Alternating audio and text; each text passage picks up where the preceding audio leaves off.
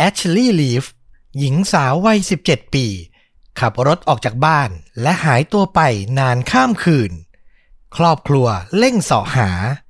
นักสืบพยายามคว้าทุกเบาะแส เพื่อให้ทันเส้นตาย ก่อนชีวิตเธอจะสูญหายไปตลอดกาล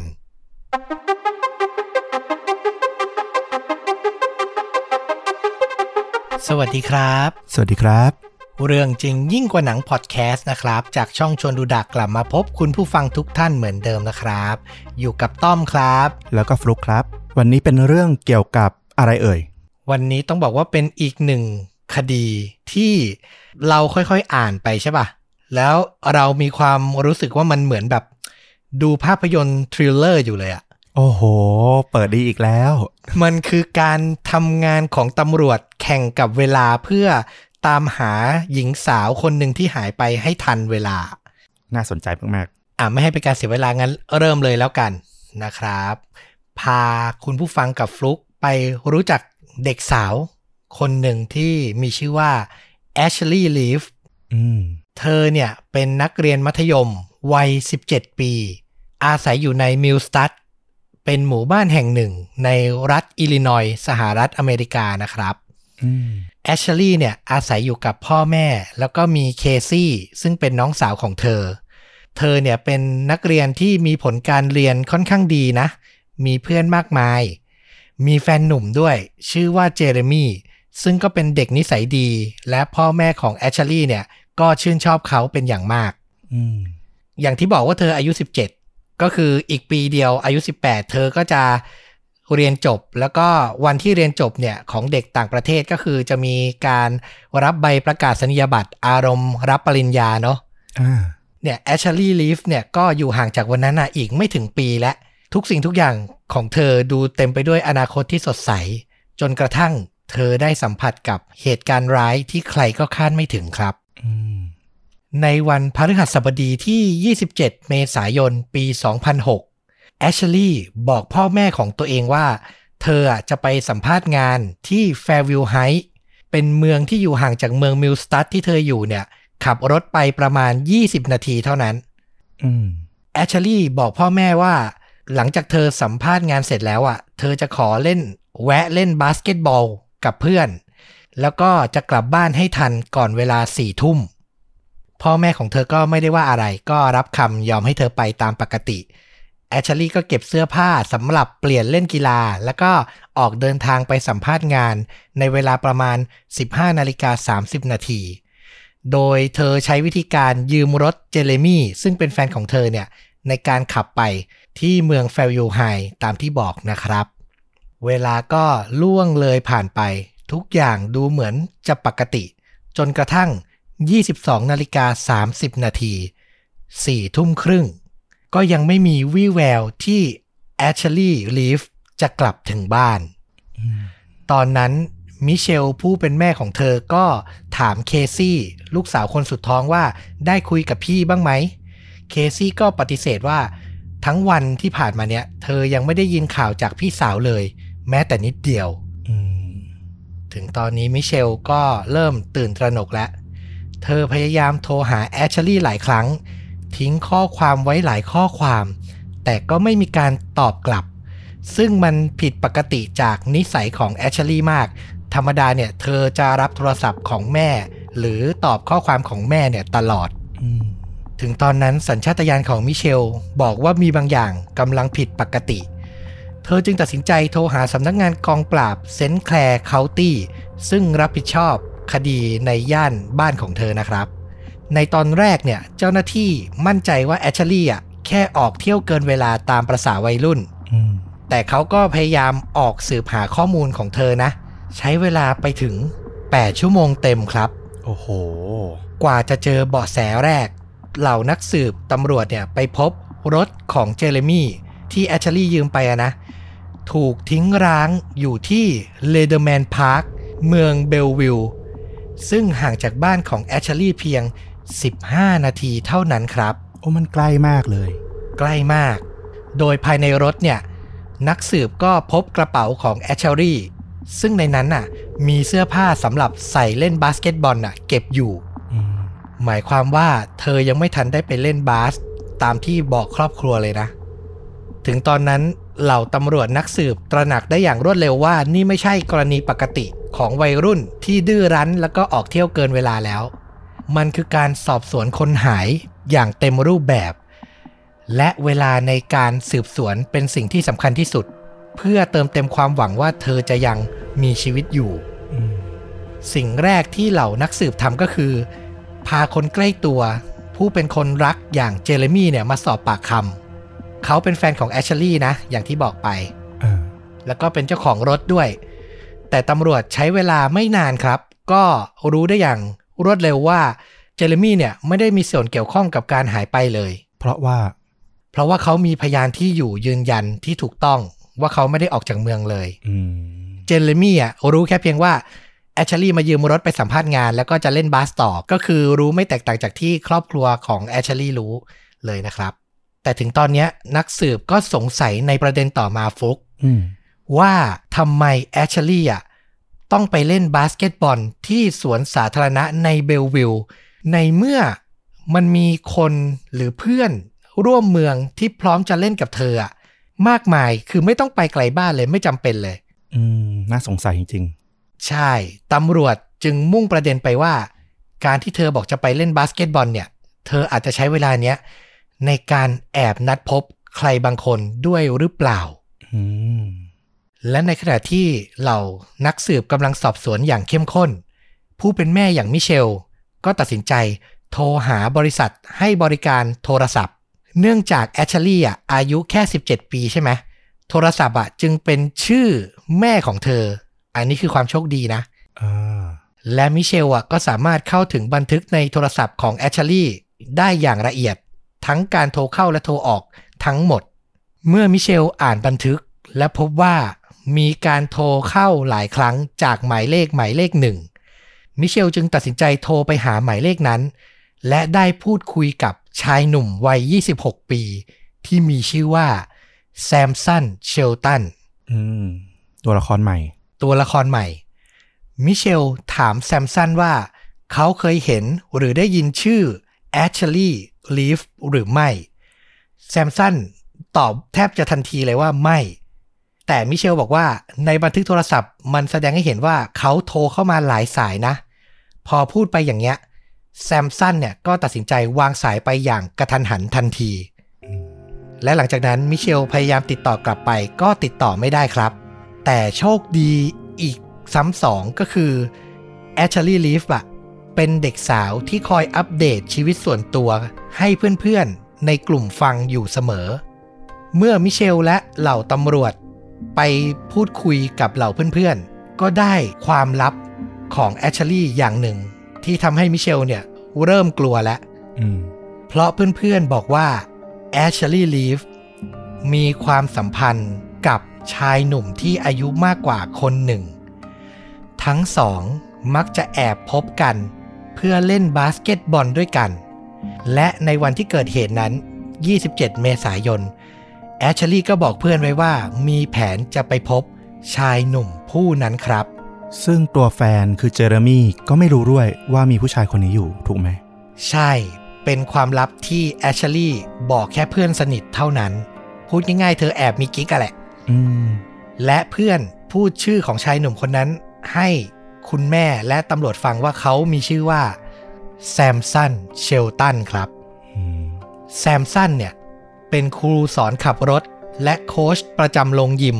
ที่โรงเรียนมัธยมที่อยู่ละแวกนั้น นอกจากนี้เขายังมีอาชีพเสริม เป็นนักมวยปล้ำอีกด้วยครับ โอ้โห บ่งบอกให้รู้เลยว่า สภาพร่างกายเขาจะแข็งแรงและ สามารถก่อเหตุร้ายแรงได้ขนาดไหนนะครับอืมนักสืบพบว่าแซมสันเป็นครูของแอชลีย์และได้สอนเธอตั้งแต่ปี 2001 อะ ย้อนไป 5 ปีก่อนหน้านี้ คือเหตุการณ์เกิดในปี 2006 เนอะอืมเธอพบกับเขาตอนเธอเรียนเกรดโอ้ย7หรือเทียบเป็นเด็กไทยก็คือประมาณมัธยมศึกษาปีที่ 1 แค่นั้นเองอืมเด็กมากเลยอะเด็กมากแล้วตอนนั้นถ้านับย้อนไปก็คือแซมสันอายุ 21 ปี ก็ผู้ใหญ่แล้วนะๆใช่ พ้น 20 แล้ว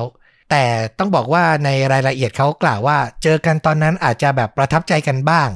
แต่ทั้งคู่อะก็หลังเรียนเสร็จก็ขาดการติดต่อกันไป แล้วกลับมาติดต่อกันอีกครั้งในเดือนกุมภาพันธ์ ปี 2006 หรือ 2 เดือน เท่านั้นก่อนที่เธอจะหายตัวไปคาดเดาได้ว่าความสัมพันธ์เชิงชู้สาวอะน่าจะเกิดขึ้นในช่วงนี้แหละ 2 เดือนก่อนที่แอชลีย์จะหายตัวไปนะครับอืมโดยรายละเอียดในข่าวบอกว่า เขาทั้งคู่เนี่ยมักจะพบกันในเมืองเบลวิลล์ที่แซมสันน่ะอาศัยอยู่กับแม่และยายของเขา ซึ่งมันก็ใกล้กับเลเดอร์มันพาร์คซึ่งนักสืบพบรถที่ถูกทิ้งไว้ของเจเรมี่นั่นเองครับ ต้องบอกว่าช่วงเวลาที่นักสืบและผู้เป็นแม่อย่างมิเชลอะรู้ข้อมูลทั้งหมดเนี้ย มันข้ามมาแล้วหนึ่งวันเป็นวันศุกร์ที่ 28 เมษายนแล้วนะอืมและแอชลีย์เนี่ยหายตัวไปตลอดทั้งคืน ถึงตอนนั้นผู้เป็นแม่รู้สึกโศกเศร้าในใจ มีความคิดมากมายเกิดขึ้นในหัวสมองของเธอครับ เธอกลัวว่า แอชลีย์เนี่ยจะหนาวไหม จะได้รับบาดเจ็บหรือไม่กำลังทุกข์ทรมานอยู่หรือเปล่า ความหวังในการตามหาตัวมันก็ค่อยๆ ลิบหลี่ลงลิบหลี่ลงนะครับ และตอนนั้นสิ่งเดียวที่นักสืบจะทำได้ก็คือการไปที่โรงเรียนมัธยมที่แซมสันทำงานอยู่ และพาเขาไปสอบปากคำ อืมในตอนแรกแซมสันมีท่าทีที่เยือกเย็นและสงบ เขาดูเป็นมิตร สุภาพ และให้ความร่วมมือกับการสืบสวนสอบสวนเป็นอย่างดี และเมื่อนักสืบถามเกี่ยวกับความสัมพันธ์ของเขากับแอชลีย์แซมสันก็กล่าวว่า ทั้งสองคนเป็นแค่เพื่อนกัน และพบกันเป็นครั้งคราวเพื่อเล่นบาสเกตบอล และพูดคุยกันเท่านั้น เขายืนยันว่าความสัมพันธ์ของเขากับแอชลีย์ไม่มีอะไรเกินเลยครับ แต่เมื่อตำรวจเผยคำกล่าวหาจากเพื่อนของแอชลีย์ว่าความสัมพันธ์ของเขา เป็นเรื่องโรแมนติกและมีเรื่องความสัมพันธ์ทางเพศ แซมสันก็เปลี่ยนเรื่องราวด้วยการพยายาม ที่จะทำให้ตัวเองดูเหมือนว่า ตกเป็นผู้ถูกกระท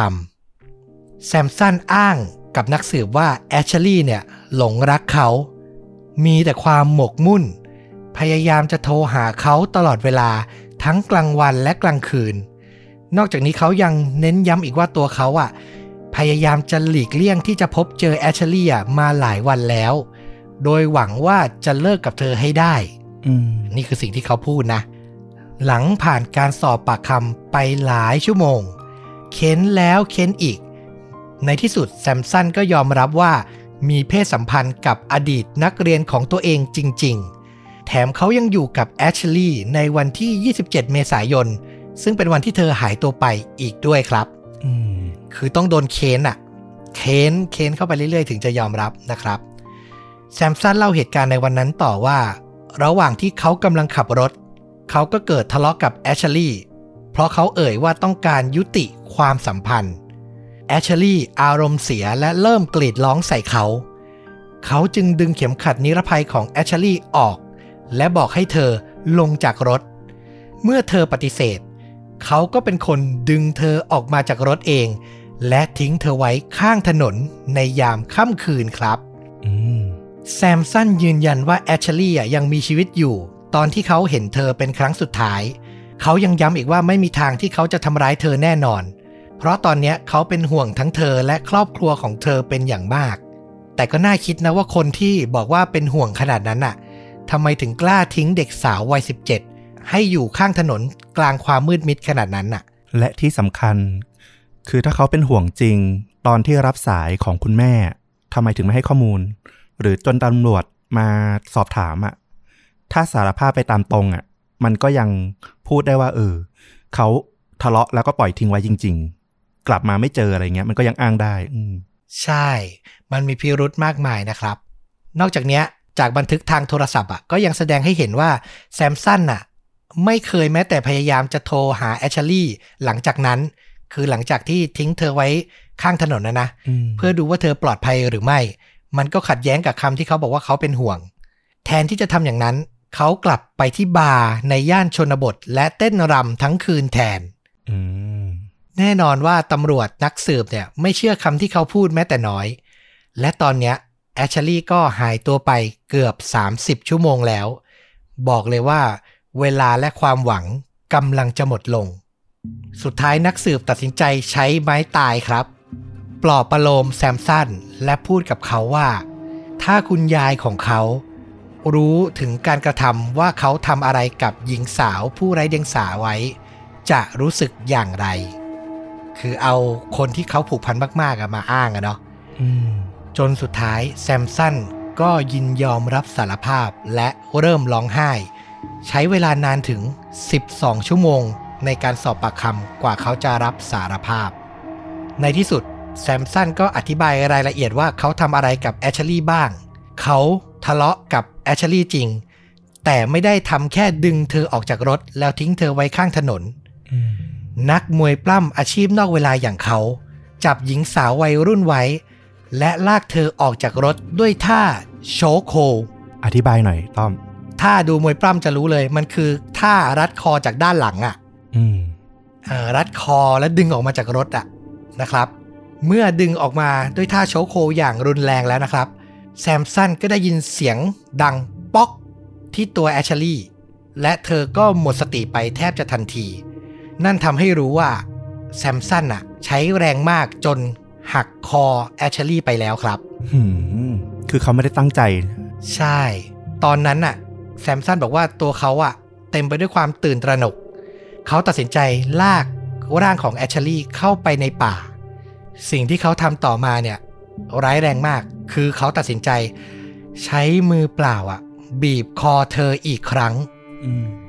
บีบอย่างแรงนะ คิดดูนักมวยปล้ำพอบีบเสร็จตรวจชีพจร แล้วก็พบว่าหญิงสาวยังมีลมหายใจอยู่ครับ ตัวแซมสันจึงไม่ยอมหยุดแค่นั้น เขาตัดสินใจใช้เข็มขัดของตัวเอง รัดรอบคอเธอซ้ำแล้วดึงให้แรงที่สุด เท่าที่แรงของเขาจะทำได้อืมคิดดูฟลุก ดึงจนกระทั่งเข็มขัดขาดโอ้โหรุนแรงมาก ๆ นะครับ หลังจากนั้นยังไม่พอ แซมสันตัดสินใจบีบคอแอชลีย์ซ้ำเป็นครั้งที่3และครั้งสุดท้ายด้วยมือตัวเอง คือทำจนมั่นใจว่าเธอเสียชีวิตแน่ ๆ แล้วอะ่ะอืมจากนั้นจึงออกเดินทาง ออกมาจากป่าลึกนั้น และปล่อยอะให้เธอตายบนพื้นแข็งเย็นยะเยือก โหดร้ายมากนะ มากมากจะบอกว่าทำไปด้วยอารมณ์ทะเลาะเนี่ยก็มันมีเวลาไตร่ตรองมากมายนะครับๆเอาจริง ๆ มันจบไปตั้งแต่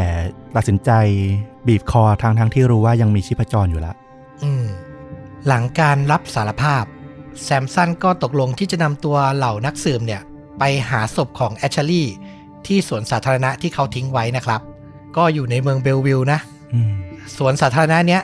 อยู่ห่างจากบ้านของแอชลีย์เพียง 12 นาทีเท่านั้นอืมคือใกล้มากๆ เมื่อกี้บอกว่าเจอรถอะห่างไป 15 นาที สวนสาธารณะที่ก่อเหตุเนี่ยใกล้กว่านั้นอีกห่างแค่ 12 นาทีนะครับอืมถึงตอนนั้นเนี่ยต้องบอกว่าฝนน่ะ เทลงมาในคืนก่อนหน้านั้นน่ะทั้งคืนทำให้ร่องรอยทุกอย่างอะ มันยิ่งค้นหาได้ยาก ตัวแซมสันเองอะ พอไปถึงในยามค่ำคืนนั้นอะ ก็จำไม่ได้ว่าทิ้งแอชลีย์ไว้ตรงไหน เหล่านักสืบพร้อมอาวุธและไฟฉายเต็มกำลังนะ รวบรวมคนมาเยอะมาก ค้นหาในบริเวณนั้น ส่องไปทั่วป่า เป็นเวลานานถึง 30 นาทีเต็มครับ คือค้นหาจนพวกเขาเริ่มสงสัยว่า นี่มันเป็นอุบายหรือคำโกหกของแซมสันหรือเปล่าอะ เขาบอกสถานที่จริงหรือไม่อะ แต่ในที่สุดครับ พวกเขาก็ได้เห็นร่างของแอชลีย์นอนอยู่บนพื้นในป่าจนได้ สภาพของเธอนอนหงาย มือวางอยู่บนหน้าอก ลิ้นของเธออะยื่นออกมาจากปากเล็กน้อย ตาเหมือนจะปิดแต่ไม่สนิทอะฟลุก อันนี้คือเราเห็นภาพแล้วเราเลยเล่าได้อืมมีแมลงหลายร้อยตัว คอยกัดต่อย อยู่รอบๆร่างกายของเธอเลยโหต้องบอกว่าเธออยู่ในสภาพเนี้ย30 ชั่วโมงเลยนะครับ คือตำรวจพอเห็นสภาพร่างของเธอเช่นนั้นน่ะ ก็ต่างเต็มไปด้วยความผิดหวัง ที่ไม่สามารถช่วยแอชลีย์ไว้ได้ทันเวลา ระหว่างที่พวกเขากำลังเต็มไปด้วยความโศกเศร้านั้น จู่ๆฟลุกอืมมือของเธอก็ค่อยๆขยับอื้อหือหน้าอกของเธอก็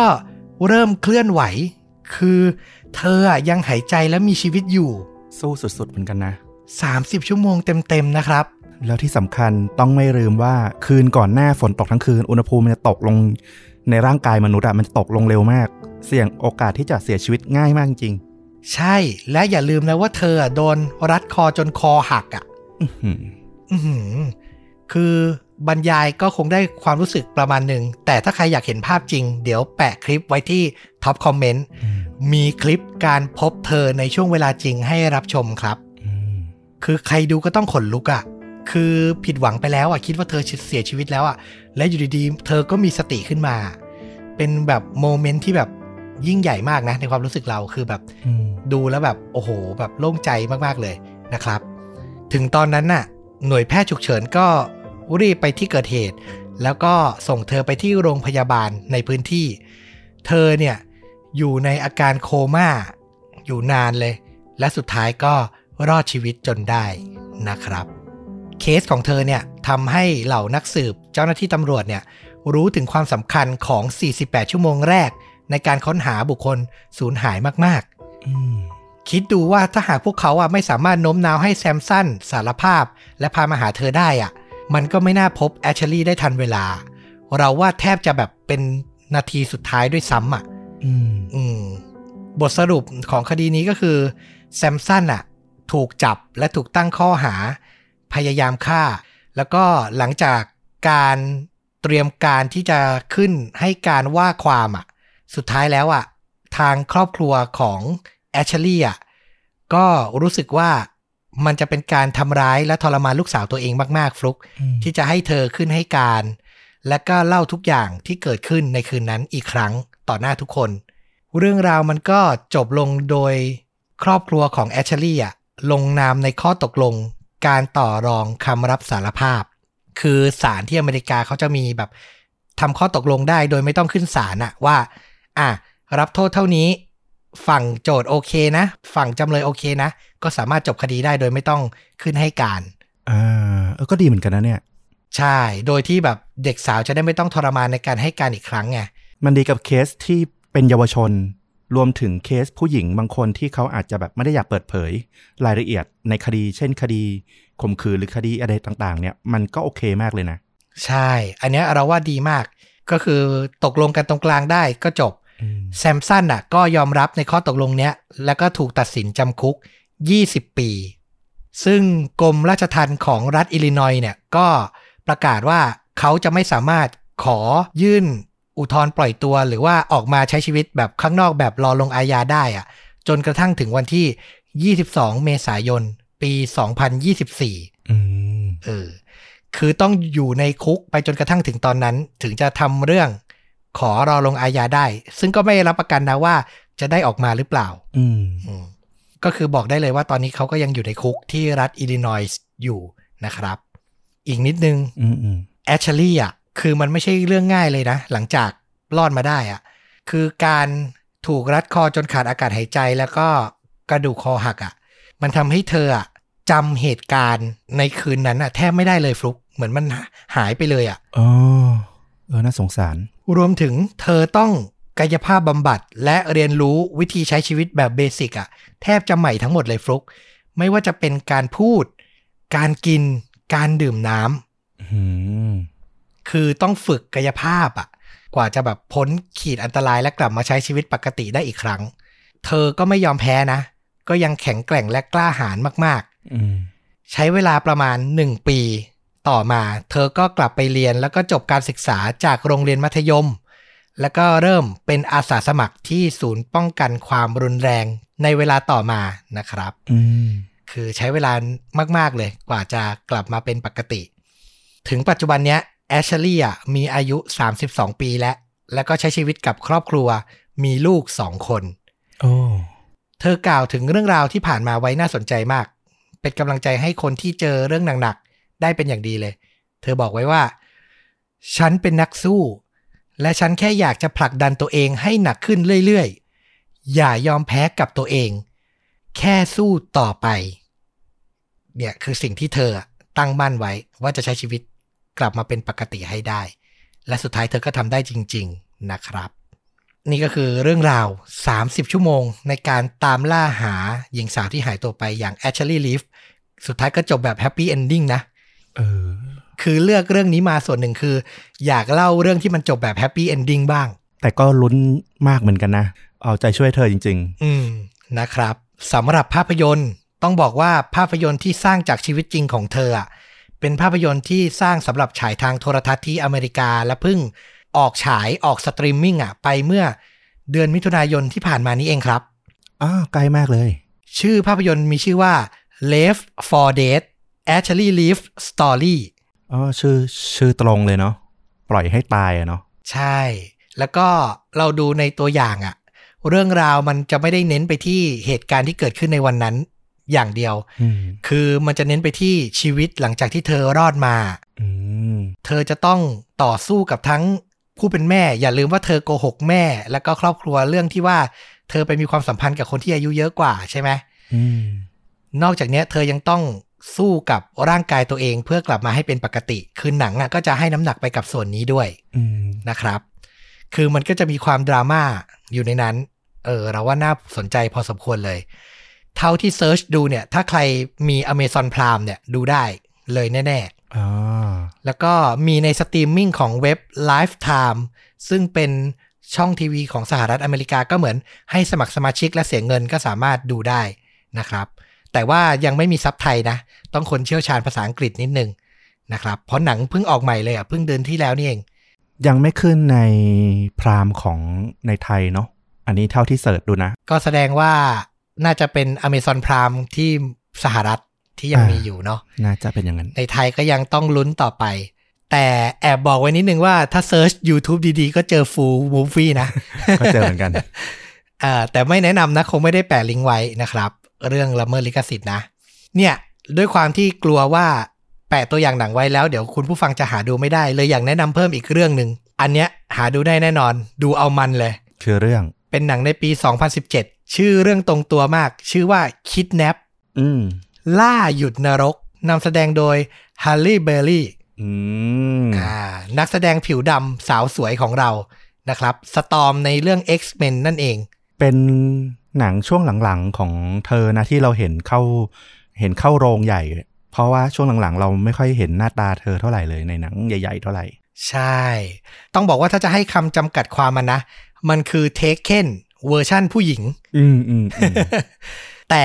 เป็นผู้หญิงที่ไม่ได้เก่งเหมือนเลียมนีสันในเรื่อง Taken ด้วยนะ เป็นคุณแม่ธรรมดา เออ ธรรมดาที่พาลูกไปเที่ยวสวนสนุก แล้วเห็นลูกอะ่ะ โดนโจรจับขึ้นรถไปต่อหน้าต่อตาเลย อืม สิ่งที่เธอทำได้ก็คือ ขับรถตามไปแล้วก็ไล่ล่าโจรด้วยตัวเองอะ่ะ แล้วหนังมันจะเป็นแนวแบบว่า non stop action อะ ก็คือตามตามไปเรื่อยๆ ในประสาคนธรรมดาที่ อาจจะลนลาน อาจจะทำอะไรผิดพลาด อาจจะทำอะไรไม่คิดหน้าคิดหลังนะอืมเออก็คืออาจจะดูไปแล้วมีความน่ารำคาญมากว่าทำไมมันจะใจร้อนอะไรขนาดนั้นทำไมไม่คิดดีๆอะไรอย่างเงี้ยคือดูแล้วอาจจะมีหงุดหงิดบ้าง แต่ mood and tone รวมๆอะดีมากเลยเออคือเราว่า feeling มันใกล้เคียงกับเวลาเราฟังเคสเนี้ยคือ เรานับถอยหลังทุกชั่วโมงอะ่ะคือต้องตามให้เจอต้องตามให้เจอ ไม่งั้น เราไม่รู้ว่าจะเกิดอะไรขึ้นต่อไปอะ่ะเอออืม ก็เลยแบบอยากแนะนำภาพยนตร์ที่แบบมูดแอนโทนประมาณนี้ให้ชมกันนะครับ ดูเอาสนุกคุณผู้ฟัง เรื่องนี้ดูเอาสนุกเราว่าได้เลย เราว่าใช้ได้ โอเคยังไงก็ถือว่าจบไปกับการแนะนำภาพยนตร์นะ มีทั้งเรื่องที่แบบสร้างมาจากเรื่องจริงตรงตัวเลย ใครอยู่ต่างประเทศ ผู้ฟังต่างประเทศก็น่าจะหารับชมได้ไม่ยากนะ แต่ว่าสำหรับใครที่หารับชมไม่ได้ก็ลองเรื่องนี้ดู เพลินๆเลย สนุกเลยคิดแนบ นะครับ เป็นภาพยนตร์ปี 2017 ครบถ้วนกับการเล่าเรื่องราวและแนะนำภาพยนตร์ ก็ฝากทุกท่านติดตามทุกช่องทางเหมือนเดิม YouTube Facebook b l o g i t Spotify แล้วก็กลับมาพบกันได้ใหม่ ทุกวันจันทร์และวันพฤหัสสองทุ่มตรงไลฟ์พูดคุยกับฟลุกเรื่องโควิดนะ เดี๋ยวฟลุกพร้อม เดี๋ยวเราจะจัดแน่นอนนะฟลุกนะ อ่าอ่าได้ได้ แต่ให้เวลาก่อนนะ คุณผู้ฟังเราไม่ต้องไปอย่าเพิ่งเร่งนะ คนป่วยนะ คุณผู้ฟัง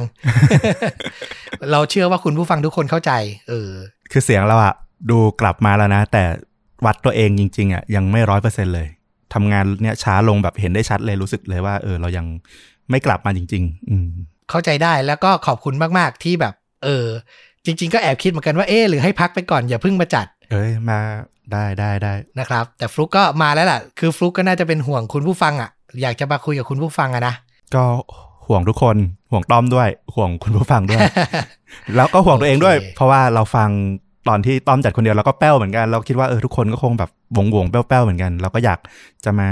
ให้เป็นบรรยากาศเดิมๆให้รู้ว่าเราทุกคนยังอยู่ด้วยกัน อืมอ่า ดีเลยนะครับเพ ราะฉะนั้นก็กลับมาให้กำลังใจฟลุกกับต้อมได้ใหม่ ในคลิปต่อไป อย่าเพิ่งทิ้งกันไปไหนนะจ๊ะสำหรับเอพิโซดนี้ก็ลาไปก่อน สวัสดีครับ สวัสดีครับ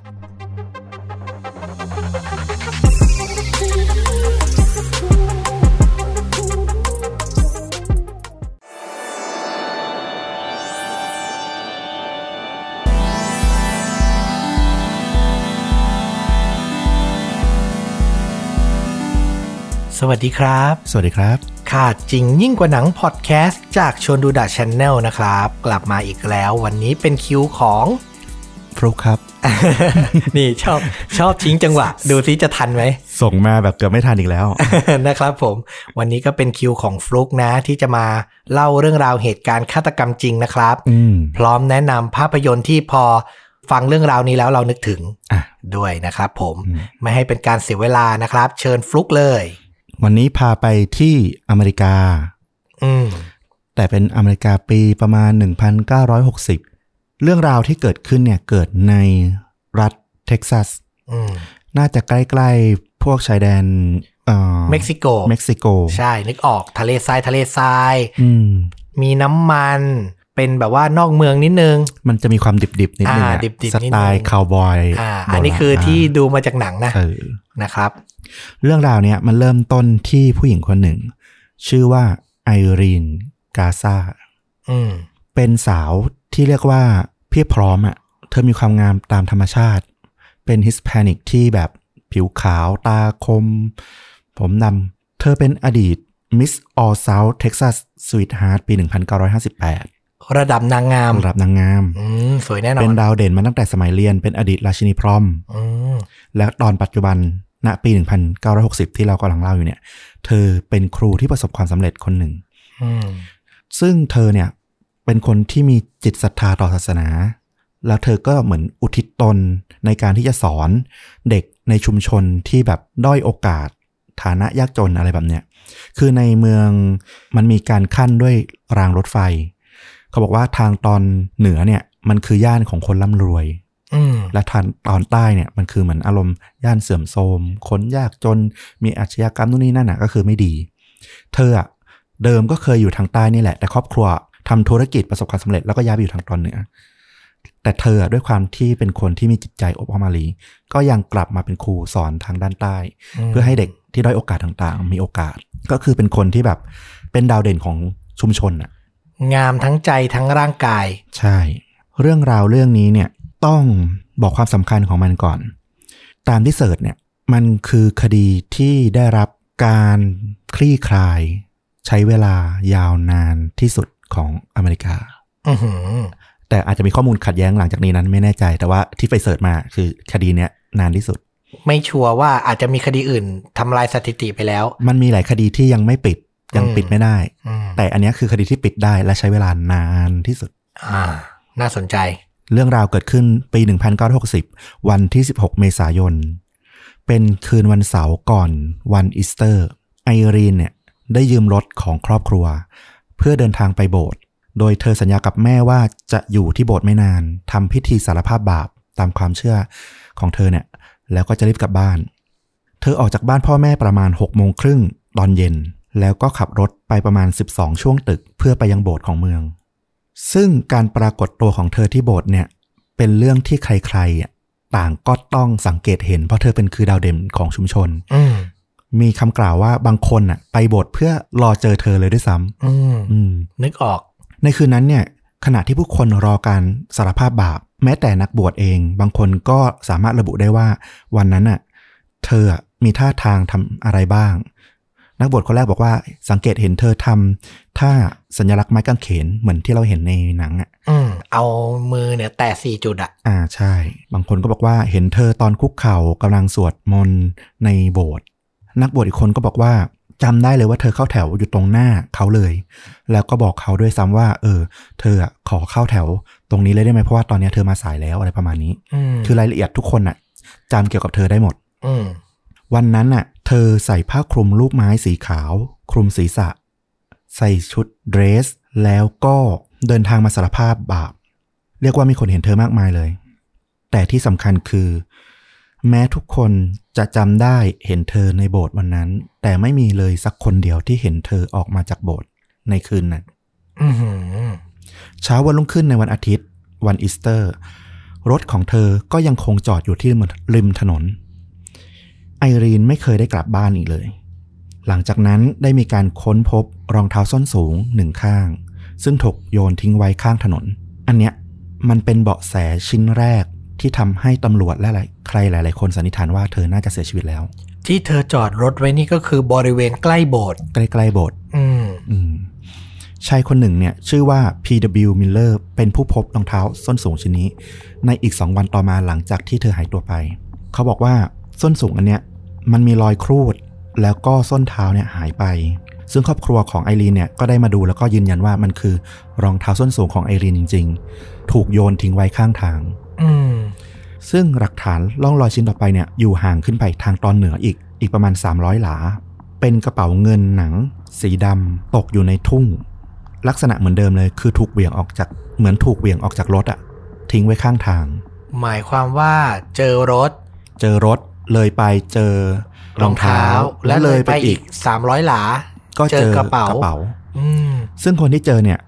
เป็นเพื่อนครูที่ชื่อว่าอันเฟรโดบาเรราด้วยความที่ตอนเนี้ยคือทุกคนตามหาไอรีนละบาเรราก็เลยใช้ไม้เนี่ยในการหนีบกระเป๋าขึ้นมา เพื่อให้กองพิสูจน์หลักฐานเนี่ย เอาไปเก็บลายนิ้วมือ อืมแต่ปรากฏว่ามันก็ไม่มีลายนิ้วมือของบุคคลอื่นอยู่เลย มีแต่ลายนิ้วมือไอรีนเลย ใช่อืมแล้วใกล้ๆกันนั้น ก็พบผ้าคลุมลูกไม้สีขาว ที่ยับยุยี่อยู่ ต้องบอกว่าการหายตัวของไอรีนครั้งเนี้ยเป็นเรื่องใหญ่ของชุมชนมากอืมด้วยความที่เธอเป็นดาวเด่น แล้วก็ชุมชนในยุคนั้นเนี่ยมันก็ไม่ใช่ชุมชนที่ใหญ่โตค่อนข้างจะใกล้ชิด มีการระดมกำลังตำรวจ แล้วก็เจ้าหน้าที่ต่างๆ เนี่ยสืบหาเป็นร้อยคนเลย มีทั้งนักดำน้ำงมหาใน คลองในแม่น้ำของเมือง มีทั้งเครื่องบินสองลโอ้ำบินตามหา เพราะเป็นเมืองในหุบเขา ก็มีโอกาสที่เธออาจจะแบบโดนจับไปอยู่ในเขาในป่าอะไรอย่างเงี้ยแต่ว่าทั้งหมดเนี่ยก็ล้มเหลว แม้ว่าจะได้รับการพูดว่าเป็นการสืบหาบุคคลที่ครอบคลุมมากที่สุดในประวัติศาสตร์ครั้งหนึ่งเลย อืมในยุคนั้นนะ คือระดมกันตามหาทุกอย่างอะเรียกว่าทุกทางอะอืมเพื่อหาไอรีนให้เจอ นักสืบเนี่ยติดตามเป้าหมายที่คาดว่าเกี่ยวข้องกับไอรีนเนี่ยกว่าร้อยคนมาสอบสวน ปัญหาคือด้วยความที่ไอรีนเนี่ยเป็นคนที่ค่อนข้างมีชื่อเสียงอืมมันมีข่าวลือเบาะแสอะไรต่างๆ เข้ามาที่ตำรวจเยอะมาก มีนักดื่มคนหนึ่งที่บาร์ในเมืองใกล้ๆ สารภาพว่าเขาเป็นคนฆ่าไอรีนเองอืมแล้วเขาก็บอกกับพนักงานเสิร์ฟว่า เดี๋ยวคุณอาจจะเป็นรายต่อไปอืมซึ่งแน่นอนว่าตำรวจไปจับ ก็บอกว่าเมาอยู่แล้วเออะอแล้วก็แบบปากพร่อยอะพูดไปเองอืมยิ่งเป็นคนดังมากเท่าไหร่ มันก็ยิ่งมีเรื่องอย่างเงี้ย ให้ใช่ตำรวจเนี่ยต้องเหนื่อยมากใช่เท่านั้นนะมีถึงขนาดว่ามีผู้หญิงโทรกลับมาที่บ้านของไอรีน อ้างตัวว่าคือไอรีน บอกว่าโดนจับตัวไปอยู่ที่โรงแรมแห่งหนึ่ง ใกล้ๆเมืองเนี้ยอืมเออเป็นเมืองใกล้ๆ กับเมืองที่ไอรีนอาศัยตำรวจหลายสิบนายรีบตรงไปที่โรงแรมดังกล่าว แล้วก็พบว่าเป็นการโทรแจ้งแบบโกหกอะ หลอกลวง อืม เอาสนุก อืม ผลสุดท้ายแล้ว เหตุการณ์เกิดขึ้นคืนวันเสาร์ที่หายตัวไปใช่ไหม วันพฤหัสบดี กรมตำรวจเมืองแมคอาเรนที่ไอรีนอยู่เนี่ย ได้รับโทรศัพท์แจ้งเวลา7นาฬิกา40 นาที รายงานพบศพหญิงสาว ลอยขึ้นมาในคลองอืมฝูงชนต่างรวมตัวกันไปเฝ้าดู ขณะที่นักสืบแล้วก็ตำรวจเจ้าหน้าที่กองปราบเนี่ย ก็ได้ยกร่างของไอรีนขึ้นจากน้ำ เธอยังแต่งตัวเหมือนชุดคืนวันเสาร์ที่เธอไปร่วมสารภาพบาป แต่ว่าไม่มีรองเท้า แล้วก็ชุดชั้นในหายไปอืมกระดุมต่างๆ เนี่ยถูกปลด แล้วก็กระโปรงชั้นในของเธอถูกเลิกขึ้นมาเหนือหัวอืมใบหน้าด้านขวาของเธอเนี่ย มีรอยฟกช้ำอย่างรุนแรง ดวงตาของเธอทั้งสองข้างอะช้ำคล้ำถูกทำร้ายที่บริเวณศีรษะอย่างหนักแหละอืมการชันสูตรพลิกศพ ระบุได้ภายหลังว่า เธอถูกทุบตีด้วยวัตถุแข็ง แล้วก็ขาดอากาศหายใจ ซึ่งเป็นสาเหตุการเสียชีวิต ตัวพี่เขยของไอรีนเนี่ยมาเป็นคนต้องมาระบุตัวตนของศพที่นิติเวศก็บอกว่ารับไม่ได้เลยทีเดียว ถึงกับต้องวิ่งหนีออกจากห้องมคือจากคนที่สวยคนที่เป็นดาวเด่นของเมืองอะกลับมาตายแบบน่าสงสารมากอะเออเข้าใจ นอกจากนี้เนี่ยด้วยการที่เธอถูกทิ้งในน้ำมาหลายวันน่ะ สภาพการเน่าเปื่อยของร่างกายของไอรีนเนี่ยทำให้หลักฐานต่างๆอะมันหายไปอืมไม่ว่าจะ DNA หรืออะไรก็ตาม แต่ผลการชนสูตรเนี่ย ก็ได้ระบุในมรณบัตรของเธอว่าเธอถูกข่มขืนขณะอยู่ในอาการโคม่าโอ้โหซึ่งถูกจากการทำร้าย แล้วก็ตายอืมตอนนี้เรียกว่าไม่มีหลักฐานเลยสักชิ้นเดียว ไม่มีพยาน บุคคลที่เข้าข่ายเกี่ยวข้อง มืดแปดด้านนำซ้ำมีแต่ข่าวลือ อืม คือข่าวลือเนี่ย มันเป็นอุปสรรคที่ยิ่งใหญ่มากนะ เพราะว่าพอเหมือนแบบทุกที่มีครูมีประเด็นทั้งหมดอะตำรวจก็ไม่สามารถจะเลือกได้ว่าอันไหนที่มันจริงอันไหนที่มันไม่จริง แล้วพอต้องไปตามทุกประเด็นอะหลงทางโอ้โหมันเสียเวลาอืมในขณะที่เสียเวลาไปกับทิศทางที่ผิดอะทิศทางที่ถูกบางทีหลักฐานมันก็จะหายไปเรื่อยอืมๆอืม หลักฐานอย่างเดียวที่มีการอ้างอิงว่าถูกพบแล้วน่าจะเกี่ยวข้องที่สุดคือ รอยเท้าปริศนาที่อยู่บริเวณ ริมคลอง ย่ำไปบนโคลนอืมแล้วมีกระจุกผมของไอรีนเนี่ย ติดคาอยู่ แต่ว่าด้วยความที่มันเป็นฤดูฝน ฝนมันชะล้างออกแล้วตำรวจอะ ก็พลาดที่จะระบุจุดที่ไอรีนถูกทิ้ง หลักฐานตอนเนี้ยมันเลยเหลือเพียงแค่ว่าฆาตกรเนี่ย เป็นผู้ชายที่สวมรองเท้าขนาดไซส์8ถึง11 เท่านั้นเอง ซึ่งกว้างมาก อืมตอนนี้เนี่ยเมืองเรียกว่าระดมกำลัง ระดมคน ระดมเงิน เพื่อสืบหาฆาตกรออกมาให้ได้ทว่าการสืบสวนเนี่ยกลับไม่มีความคืบหน้าแม้แต่น้อย แม้จะมีการสอบสวนผู้คนไปกว่า 500 คนแล้วก็ตาม โอ้โหอืมเยอะมาก คือเขาบอกว่าเพื่อนของไอรีน คนที่เคยเดทกับไอรีน สมาชิกในครอบครัว แฟนเก่า เพื่อนร่วมงาน ใครก็ตามที่ได้เห็นเธอในคืนนั้น รวมถึงผู้เคยมีประวัติกระทำความผิดทางเพศ ในเมืองแมกอาเลนจนถึง 700 ไมล์ยาวไปทางฝั่งตะวันตก ถูกตามกวาดมาสอบสวนหมดอือหือแต่ก็ไม่พบอะไร ผู้เชี่ยวชาญการจับโกหกจากกรมตำรวจเนี่ย ถูกเอามาสืบสวนคนที่เคยออกเดทกับไอรีน 61 คน แต่ก็ไม่พบอะไร มีการจำลองเหตุการณ์แผนภาพในโบสถ์คืนวันที่ไอรีนหายตัวไป ถึงขนาดระบุได้ว่ามีใครอยู่ตรงไหนในโบสถ์แต่ก็ไม่สามารถสืบสวนต่อไปได้ว่า แล้วไอรีนหายไปไหน อืม อย่างที่บอกก็คือ ทุกคนพบเธออยู่ในโบสถ์แต่ไม่มีใครพบเธอออกมา ใช่ เรื่องราวมันต้องเกิดจุดเริ่มต้นต้องในโบสถ์อันเนี้ยเป็นจุดสำคัญอย่างหนึ่ง ถ้าฟังถึงตรงเนี้ยอาจจะตกใจนิดนึง เหตุการณ์เนี้ย ไม่มีหลักฐาน ไม่มีพยาน ไม่มีอะไรที่จะโยงไปถึงคนร้ายได้ แล้วมันถูกเก็บเป็นคดีที่ไม่สามารถคลี่คลายได้ถึง50กว่าปีห้าสิบปี ใช่ คลี่คลายได้ประมาณปี2016-17นี่เอง โอ้โห จับคนร้ายได้อะนะ และจะบอกว่าแท้จริงแล้วทุกคนรู้คนร้ายตั้งแต่แรกอยู่แล้ว ไม่น่าเชื่อ หมายความว่าทุกคนพยายามช่วยกันปกปิดเหรอ ฟังตรงนี้นะ อืมแม้ข่าวล่ำลือเรื่องคนนั้นคนนี้คือฆาตกรอะ ถูกลือผ่านหนังสือพิมพ์ ถูกลืออะไรมากมายนะ แต่จริง ๆ มันมีข่าวลืออันหนึ่ง ที่ทุกคนพูดกันแบบลับหลัง พ่อแม่คุยกันเรื่องนี้ตอนที่ลูกเข้านอนแล้ว อืมนั่นก็คือฆาตกรที่ฆ่าไอรีน คือนักบวชอือหือแต่ด้วยความที่เป็นเมือง ที่แบบเคร่งศาสนามาก ทุกคนละอายที่จะพูดว่าฆาตกรอะคือผู้รับใช้พระเจ้า พูดง่ายๆ คือทุกคนในเมืองอะ รู้อยู่แก่ใจ คือหลักฐานต่างๆ มันซัดไปหมดแล้วแล้วมันไม่เจอ สถานที่เดียวที่มันหายไปได้อะมันคือโบสถ์แม้แต่ตำรวจเองก็อาจจะเกรงใจในการสอบสวนด้วยซ้ำใช่ เลยปล่อยให้มันคาราคาซังมาห้าสิบปีเหรอ ใช่อือหือตรงนี้กลับมาเล่าต่อได้ ในปี 1960 ตอนนั้นอะจริง ๆ แล้วบุคคลที่ถูกต้องสงสัยเนี่ยคือนักบวชจากเมืองอื่นที่มาอบรมศึกษาการเป็นนักบวชที่เมืองนี้มาได้ประมาณ 1 ปีอืมชื่อจอห์นเฟดอายุ 27 ปีตำรวจเนี่ยรู้เรื่องของจอห์นเฟดไม่ค่อยมากเท่าไหร่ แต่สิ่งหนึ่งที่ทำให้เขาอะถูกเอามาพูดถึงในคดีของไอรีนก็คือ ก่อนหน้านี้ก่อนหน้าที่ไอรีนจะหายตัวไปเนี่ย ไม่กี่สัปดาห์ เพิ่งมีคดี ทำร้ายผู้หญิงเกิดขึ้นในโบสถ์เมืองใกล้อืมๆซึ่งตัวผู้หญิงคนนั้นน่ะ มีชื่อว่ามาเรียกัวรา เป็นนักศึกษาวิทยาลัยอายุ 20 ปี ได้ไปเยี่ยมชมโบสถ์ในเอดินเบิร์ก ห่างจากเมืองแมคอัลเลนประมาณ 12 ไมล์ เธอเล่าว่าขณะที่เธออะเดินสำรวจโบสถ์อยู่เนี่ย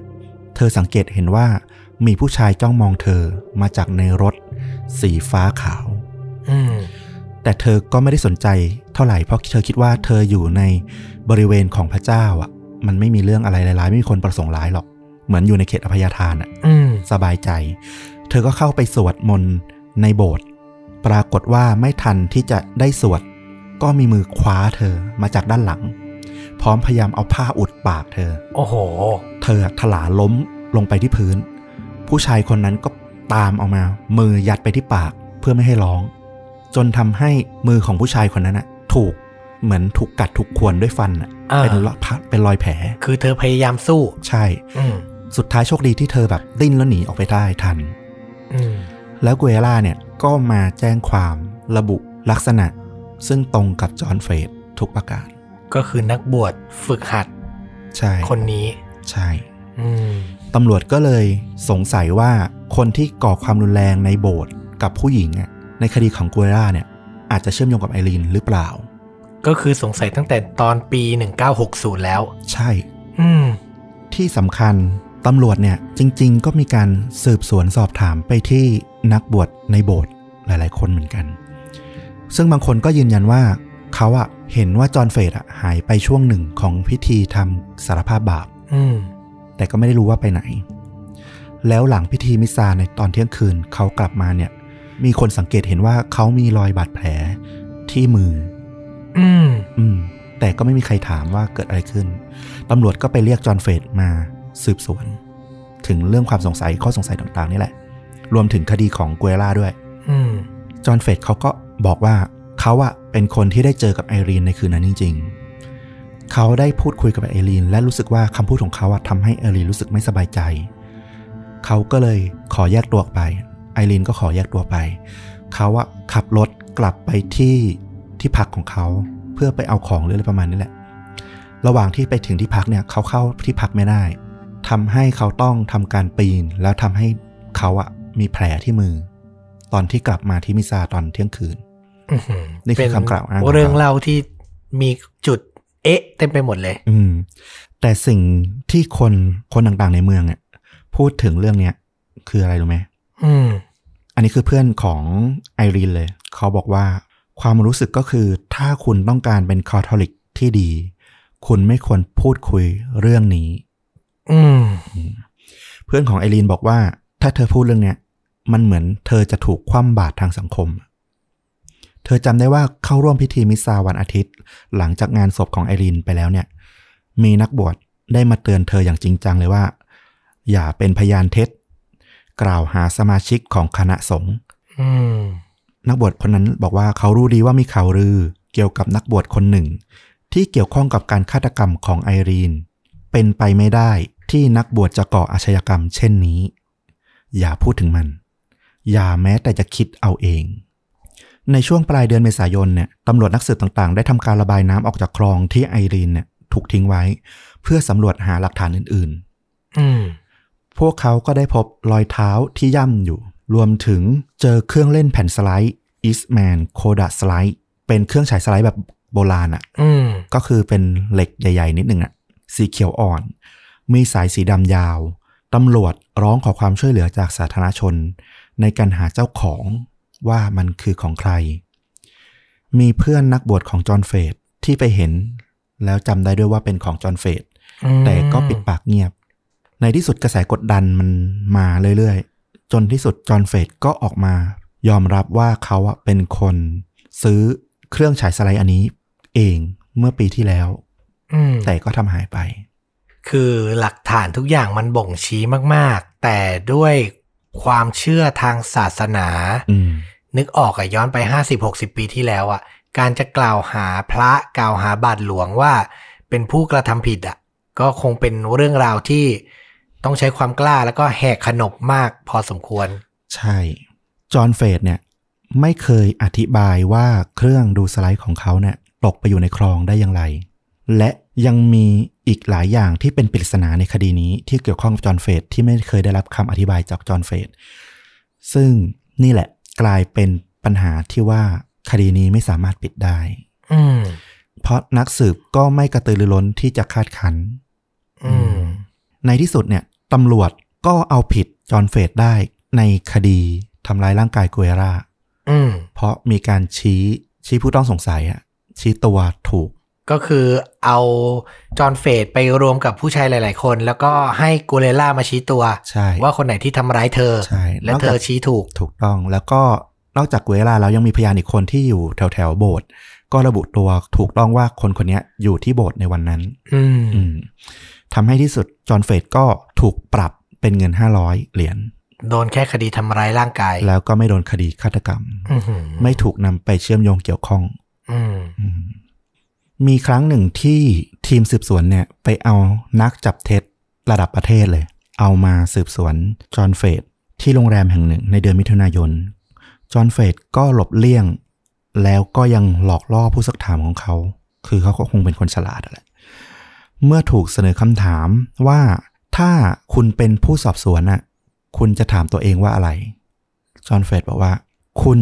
เชื่อหรือไม่ว่าการกระทำหรือคำพูดของคุณเนี่ย มีส่วนที่ทำให้ไอรีนเสียชีวิต เขาบอกว่าคำตอบคือใช่ เพราะเขารู้สึกว่าคืนนั้นน่ะคำแนะนำการให้ปรึกษาเขาอะทำให้ไอรีนไม่สบายใจ แล้วก็ออกจากโบสถ์ไปซึ่งเป็นสาเหตุที่ทำให้ไอรีนตายในที่สุดอืมคือเขาพยายามจะพูดว่า มีปัญหากับไอรีนแค่ว่าพูดไม่ดีกับเธอ จะบอกว่าตัวเองอะ ผิดแค่นั้น ใช่อืมซึ่งผลรายงานของนักจับเท็จอะก็ได้ระบุไว้ชัดเจนเลยนะว่า ผู้ตรวจสอบเชื่อว่าผู้ถูกทดลองก็คือจอห์นเฟดเนี่ย ไม่ได้พูดความจริง ตอนที่เขาปฏิเสธว่าไม่ได้ฆ่าไอรีนอืม42 ปีผ่านไป หลังจากการฆาตกรรมไอรีนกาซาตอนเนี้ยจอห์นเฟดได้เลิกเป็นนักบวชละอืม จริง ๆอะต้องเล่าว่านักบวชอาวุโสที่ดูแลจอห์นเฟดเนี่ยบอกถึงบุคลิกจอห์นเฟดตั้งแต่แรกแล้วว่า เขาเป็นคนที่ขบฏมีแนวคิดที่ไม่เหมือนพระอยู่ อืมคือเขาไม่ได้มาเป็นพระด้วยความศรัทธา เขาแค่อยากมาลองดูว่าเป็นพระแล้วจะเป็นยังไง อืมเหมือนคนที่ไม่มีความชัดเจนในอนาคตหรือความฝันของตัวเองอะ่ะมีโอกาสได้มาเป็นพระก็ลองเป็นพระดู ถ้าไม่ชอบก็เดี๋ยวก็เปลี่ยนอะไรอย่างเงี้ย อืม ก็มองว่าพระเป็นอาชีพอาชีพหนึ่ง ใช่ 42 ปีหลังจากการฆาตกรรมไอรีนเนี่ย มีเสียงโทรศัพท์ดังขึ้นที่แผนกคดีฆาตกรรมของกรมตำรวจซานอันโตนิโอ ในปี 2002 ปลายสายเนี่ย เป็นเสียงของผู้ชายระบุว่าตัวเองอะเป็นอดีตนักบวชที่เคยอาศัยอยู่ในโอคลาโฮมาซิตี้ เขามีข้อมูลเกี่ยวกับคดีฆาตกรรม ในช่วงปี 60 เขาบอกว่า ในปี 1963 เขาอาศัยอยู่ที่อาราม ในเมืองหนึ่งในรัฐมิสซูรี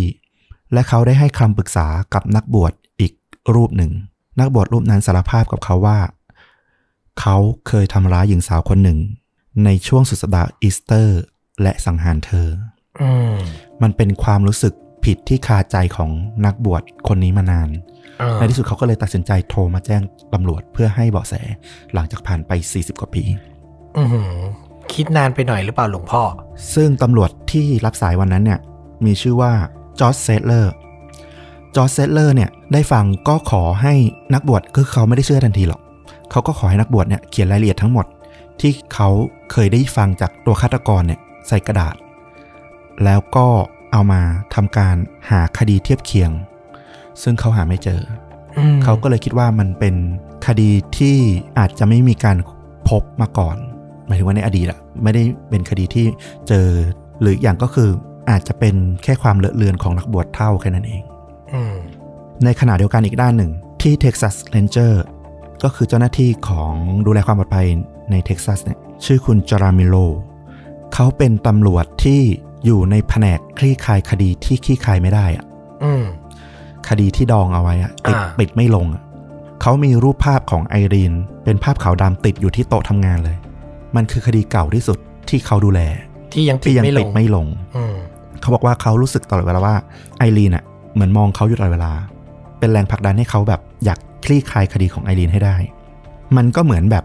ในหนังเลยนะ คือฝั่งหนึ่งอะมีข้อมูล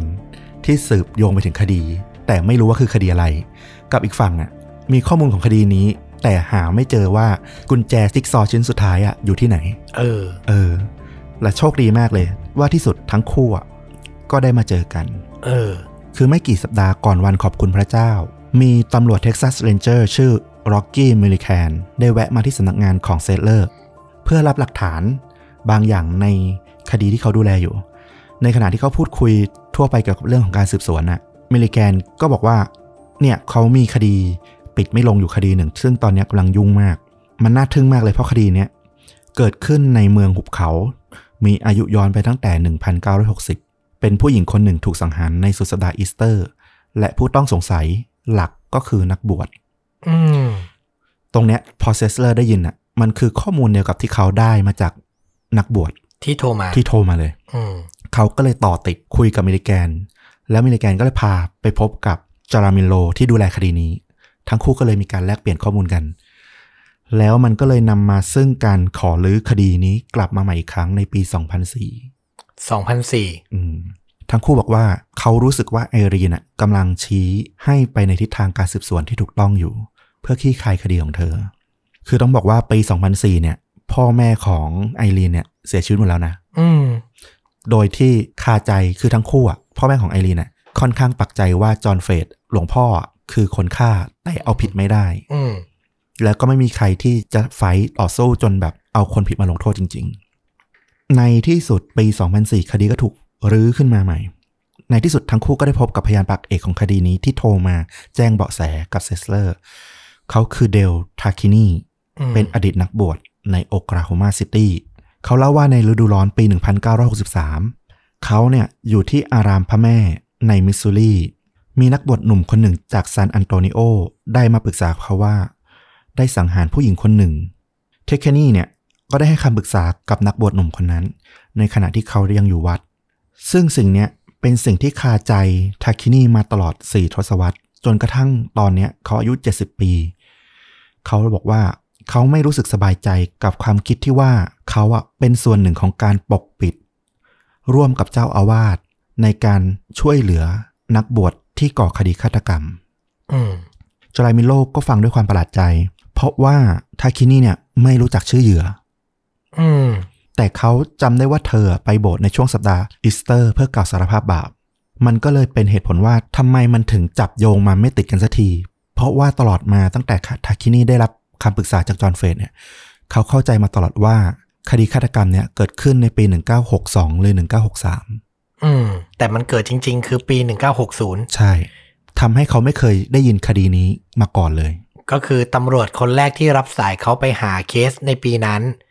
ก็เลยไม่เจอ ก็ไม่เจอ เออ จริง ๆ ถ้าบอกปีถูกน่าจะหาเจอตั้งแต่แรกแล้ว อาจจะเจอตั้งแต่แรกอืมอืมสิ่งที่ทาคินี่ได้ให้ปากคำเนี่ย ก็คือเหตุการณ์ในคืนวันนั้น เขาเล่าว่าจอห์นเฟรดได้ขอให้ไอรีนเนี่ยมาที่โบสถ์เพื่อฟังคำสารภาพบาปของเธอ หลังจากสารภาพบาปแล้ว เขาได้ทำการข่มขืนไอรีนอือหือ ทากินี่คิดว่าเธออะน่าจะถูกมัดแล้วก็ปิดปากไว้ด้วย จอห์นเฟรดเล่าว่าเขาอะรูปไล้หน้าอกของไอรีน ก่อนที่เขาอะจะกลับไปประกอบพิธีทางศาสนา โดยที่ย้ายเธอเนี่ยที่ถูกจับมัดไว้เนี่ย ขังไว้ที่ห้องใต้ดินของโบสถ์ต่อมาในเย็นวันนั้น หรืออาจจะอีกไม่กี่วันหลังจากนั้นเนี่ย จอห์นเฟรดก็ได้ย้ายไอรีนออกจากโบสถ์แล้วก็เอาเธอเนี่ยไปซ่อนที่บ้าน แล้วก็เอาเธอเนี่ยวางไว้ในอ่างอาบน้ำ โดยมีกระเป๋าเนี่ยวางทับศีรษะเอาไว้ เขาบอกว่าเขาได้ยินไอรีนน่ะคร่ำครวญบอกว่าฉันหายใจไม่ออก ฉันหายใจไม่ออก แต่จอห์นเฟรดก็ไม่ได้สนใจ ตกเย็นวันนั้นเขากลับมาก็คือ พบว่าไอรีนเนี่ยเสียชีวิตอยู่ในอ่างอาบน้ำนั่นแหละ พอเธอเสียชีวิต จอห์นเฟรดก็เลยเอาเธออะขึ้นรถ แล้วก็เอาไปทิ้งไว้ที่คลองตามที่ได้เล่ามานั่นแหละก็คือเสียชีวิตก่อนที่จะเอาไปใช่ทิ้ง กลับมาปี 2004 ตอนนี้เนี่ยพยานปากเอก พร้อมมีรายละเอียดที่สามารถโยงไปถึงตัวจอห์นเฟรดได้ แต่อุปสรรคสำคัญคืออายการเขต ในขณะนั้นเนี่ยมีนามว่าเรเน่เกวราเขาเป็นคนที่บอกว่าหลักฐานที่ Texas Ranger แล้วก็ตำรวจใด ๆ ที่ไปรวบรวมมาเนี่ย ยังอ่อนอยู่อืมยังอ่อนอยู่มากที่จะแบบซัดโทษใส่จอห์นเฟดซึ่งขณะนี้ก็อายุเท่าชลา 70-80 ปีละอืม เขาบอกว่าฉันตรวจสอบไฟล์เมื่อหลายปีก่อน มันไม่มีอะไรอยู่ที่นั่นหรอกหลักถงหลักฐานอะไรทั้งหมดเนี่ย วิธีที่จะเอาคดีนี้กลับมาลื้อขึ้นใหม่ได้ มีแต่ว่าถ้าคุณเชื่อว่าหมูวินได้ มันก็อาจจะลื้อกลับมาได้ คือเขาเชื่อเลยว่ามันเป็นไปไม่ได้ที่จะลื้อคดีกลับมา อืมอายการเขตกุเอราคนเนี้ยถึงกับพูดว่าทำไมทุกคนถึงยังถูกหลอกหลอนด้วยการตายของเธอ มันผ่านมา 40 กว่าปีละ เธอเสียชีวิต ฆาตกรของเธอหนีไป มันจบละอืมด้วยการที่พยายามไม่ลือคดีของอายการเขตเนี่ยทำให้พยานปากเอกอย่างเทคานีหรือแม้แต่ใครก็ตาม ก็ไม่ได้ถูกนำมาสอบสวนในศาลอืมเรื่องเนี้ยทำให้ตำรวจสืบสวนกับอายการเขตกูเรราเนี่ย ที่บอกว่าทรงอำนาจมากในเขตณขณะนั้นเนี่ย ถึงขั้นทะเลาะกันอย่างรุนแรงผ่านหน้าหนังสือพิมพ์เลยอืม แต่ที่สุดแล้วเนี่ยคดีมันก็ถูกลบกลืนหายไปในที่สุด เพราะอำนาจของคนสั่งฟ้องอะ บอกว่าไม่สั่งฟ้องอืมมันก็ไม่ถึงศาลไม่ถึงคณะลูกขุนตัดสิน มันจบไป เกรดที่น่าสนใจก็คือกุเอราเนี่ย เติบโตมาจากการเข้าเรียนที่โบสถ์เอดินเบิร์กที่อยู่ในเครือเดียวกับโบสถ์ที่ปกปิดความผิดของจอห์นเฟดอืม ก็คือน่าสงสัยว่าจะช่วยในการปกปิดไม่ให้รื้อฟื้นคดีนี้ขึ้นมา เป็นการเสื่อมเสีย อืมก็อาจจะเป็นไปได้กับทางโบสถ์อืมซึ่งกุเอราเนี่ยอายการเขตเนี่ยเขาก็บอกว่าสิ่งที่กล่าวหาเขาทั้งหลายเนี่ย มันไม่ยุติธรรมแล้วก็ไม่มีเหตุผล คือเขาก็ยังยืนยันว่าไม่เกี่ยวเลย หลักฐานมันอ่อนเกินไปจริงอืมๆอืมก็มองได้ทั้งสองมุมนะพูดถึง ก็อาจจะเป็นได้ทั้งสองมุมเลย พยานในตอนนั้นเนี่ยคือทัชแคนนีเดลทัชแคนนีกับหลวงพ่ออีกคนชื่อโอไบรอัน เป็นพยานปากเอกที่สามารถเล่ารายละเอียดของคดีได้เนี่ย ตอนนั้นเนี่ยอายุมากละฝั่งหนึ่งอายุ 76 ปี อีกฝั่งหนึ่งอายุราวๆ 90 ปีอือหืออดีตหลวงพ่อทัชแคนนีเนี่ยถึงกับบอกว่ามันคือเกมแห่งการรอคอย ถ้าหลวงพ่อโอไบรอันและฉันตายไป นั่นแหละคือจุดจบของคดีนี้อืมเพราะมันไม่มีพยานที่เป็นตัวชี้อีกแล้ว หลักฐานมันก็โยงไปไม่ถึง ในปี 2016 หลังจากที่อายการคนใหม่ได้เข้ามาดูแลคดีนี้ ก็ได้มีการยื่นคำฟ้องต่อจอห์นเฟดในเดือนกุมภาพันธ์ 2016 ในที่สุดอดีตนักบวชจอห์นเฟดก็ถูกจับเมื่ออายุ 83 ปี ในปี 2017 เฟดถูกตัดสินว่ามีความผิดและต้องจำคุกตลอดชีวิต แต่ว่าเขาก็จำคุกได้อีกแค่ประมาณ 2 ปี วันที่ 11 กุมภาพันธ์ ปี 2020 ปีที่แล้วเนี่ย เฟดก็ได้ตายในคุกหลังรับโทษไปได้เพียงราวๆ 2 ปีอืมอืม ก็เป็นอันจบคดีที่ใช้เวลาคลี่คลายยาวนานที่สุด ซึ่งมันน่าเศร้าตรงที่ทุกคนรู้ตัวฆาตกรตั้งแต่สัปดาห์แรกเดือนแรกปีแรกแล้ว แต่เลือกที่จะหลอกตัวเอง หรือเลือกที่จะยอมกลบปกปิดมันไป เพื่อรักษาความสวยงามความบริสุทธิ์ของความศรัทธาไว้ อืมโหดร้ายตรงนี้ คือจริง ๆอะต้องบอกว่าทุกอย่างมันพร้อมมาตั้งแต่ปี 1960 แล้ว แค่รอว่า ผู้มีอำนาจที่กล้าที่จะบอกความจริงอะอืมคนที่ถือกฎหมายในมืออะจะใช้อำนาจนั้นเพื่อความยุติธรรมอะแค่นั้นเองจริง เหมือนเราเอาศรัทธามาอยู่เหนือความเป็นจริงอะ่ะอืมเออ เราคิดไปก่อนว่ามันจะทำให้สิ่งที่เราเชื่อสิ่งที่เราเคารพสูญเสีย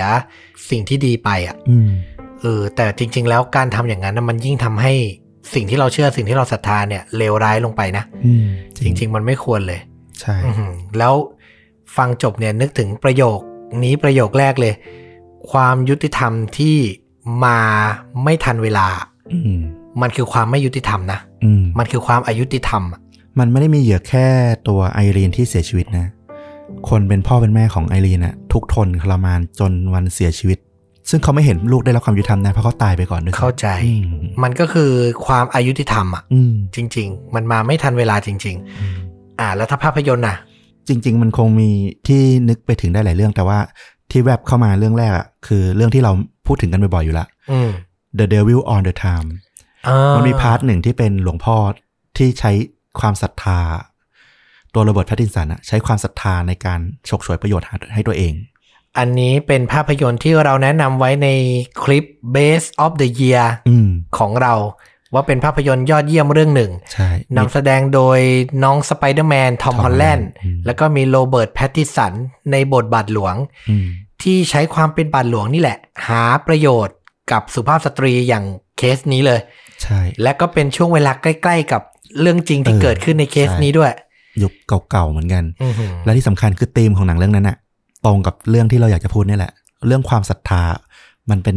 ดาบสองคมอะ จริงอืมเออ เรื่องนี้ดีมาก อยากเชียร์ให้ทุกคนดูอีกครั้งหนึ่ง หลาย ๆ คนอาจจะไม่ได้ย้อนไปฟังตอนที่เราวิจารณ์หนังหรือมอบรางวัล Best Film ในชวนดูดะพอดแคสต์ตอนนั้นมถ้าได้มาฟังตอนนี้ก็ลองไปหารับชมครับ Netflix เข้าไป search เลย The Devil All the Time เป็นหนังที่สร้างมาจากนวนิยายของสหรัฐอเมริกานี่แหละ คือต้องเป็นคนที่ชอบ ดราม่าเมโลดราม่าเดินเรื่องอาจจะเนิบเนิบๆนิดนึง นิยายนิยายหน่อยอ่ามีเสียงบรรยายทุ้มอืมๆเล่าความรู้สึกตัวละครอะไรประมาณเนี้ย แต่ว่าถ้าจับที่ธีมเรื่องหรือติดอินไปกับเรื่องราวแล้วอะเอ้ยสนุกมากอืมสนุกมากแล้วน่าจะดึงให้เรารับชมจนจบได้ ใช่ น้องทอมฮอลแลนด์นี่ฉีกจากบทสไปเดอร์แมนไปพอสมควร โรเบิร์ตแพตติสันนี่ฉีกจากแวมไพร์ Twilight แบบกระจุยมาก ยุคหลังๆเขาก็ไปเล่นหลากหลายบทบาทอยู่แล้วล่ะ ใช่ ก็ถือว่าขายตัวเองในฐานะนักแสดงคุณภาพได้แล้วล่ะอืมนะครับ เรื่องนี้ก็เชียร์เลยอืมอันนี้เชียร์เต็มๆเลย The Devil All the Time เดี๋ยวแปะ trailer ไว้ที่คอมเมนต์เหมือนเดิมครับนะครับ นี่ก็คือเรื่องจริงฆาตกรจริงฆาตจริงยิ่งกว่าหนังจากชนดูดะในวันนี้นะ อาศัยเวลานานเกินไปนิดนึงนะครับ หวังว่าตัวไอรีนก็น่าจะสบายใจอะ่ะ ถ้าใครเชื่อในเรื่องจิตวิญญาณดวงวิญญาณ เธอก็สู่สุคติแล้วล่ะ อืมอืมนะครับผมใช่โอเค ก็เดี๋ยวกลับมาติดตามเรื่องราวฆาตกรรมที่น่าสนใจ พร้อมแนะนำภาพยนตร์ดีๆ แบบนี้ได้ใหม่ Facebook b l o g i t Spotify และ YouTube กดกระดิ่งกด Subscribe กด Follow ได้เหมือนเดิมกับชวนดูดะ Channel นะครับ แล้วกลับมาพบกันใหม่ สวัสดีครับ สวัสดีครับ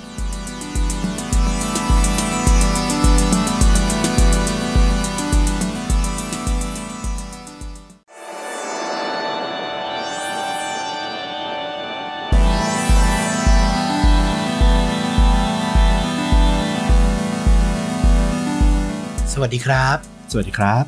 ค่าจริงยิ่งกว่าหนังพอดแคสต์นะครับผมจากชวนดูดะกลับมาพบกับคุณผู้ฟังทุกท่านอีกครั้งนะครับ อยู่กับผมต้อมครับอ่าแล้วก็ฟลุกครับ วันนี้ก็เป็นเรื่องราวจากทางฝั่งฟลุกนะ ที่จะมาเล่าเหตุการณ์ฆาตกรรม พร้อมแนะนำหนังที่พอฟังเรื่องราวนี้แล้วเรานึกถึงนะครับผมอ่าวันนี้นี่มาจากที่ไหนครับ อันนี้เป็นเรื่องราวที่เกิดหลายที่ในอเมริกา ก็คืออยู่ในอเมริกาแหละ แต่อาจจะหลายรัฐหลายเมือง ใช่ใช่ มันมีความเหนือธรรมชาติอยู่ในหน่อยๆเหมือนกัน เป็นปริศนาโอ้อืม อืม น่าสนใจน่าสนใจ งั้นลองไปฟังกันได้เลยครับผม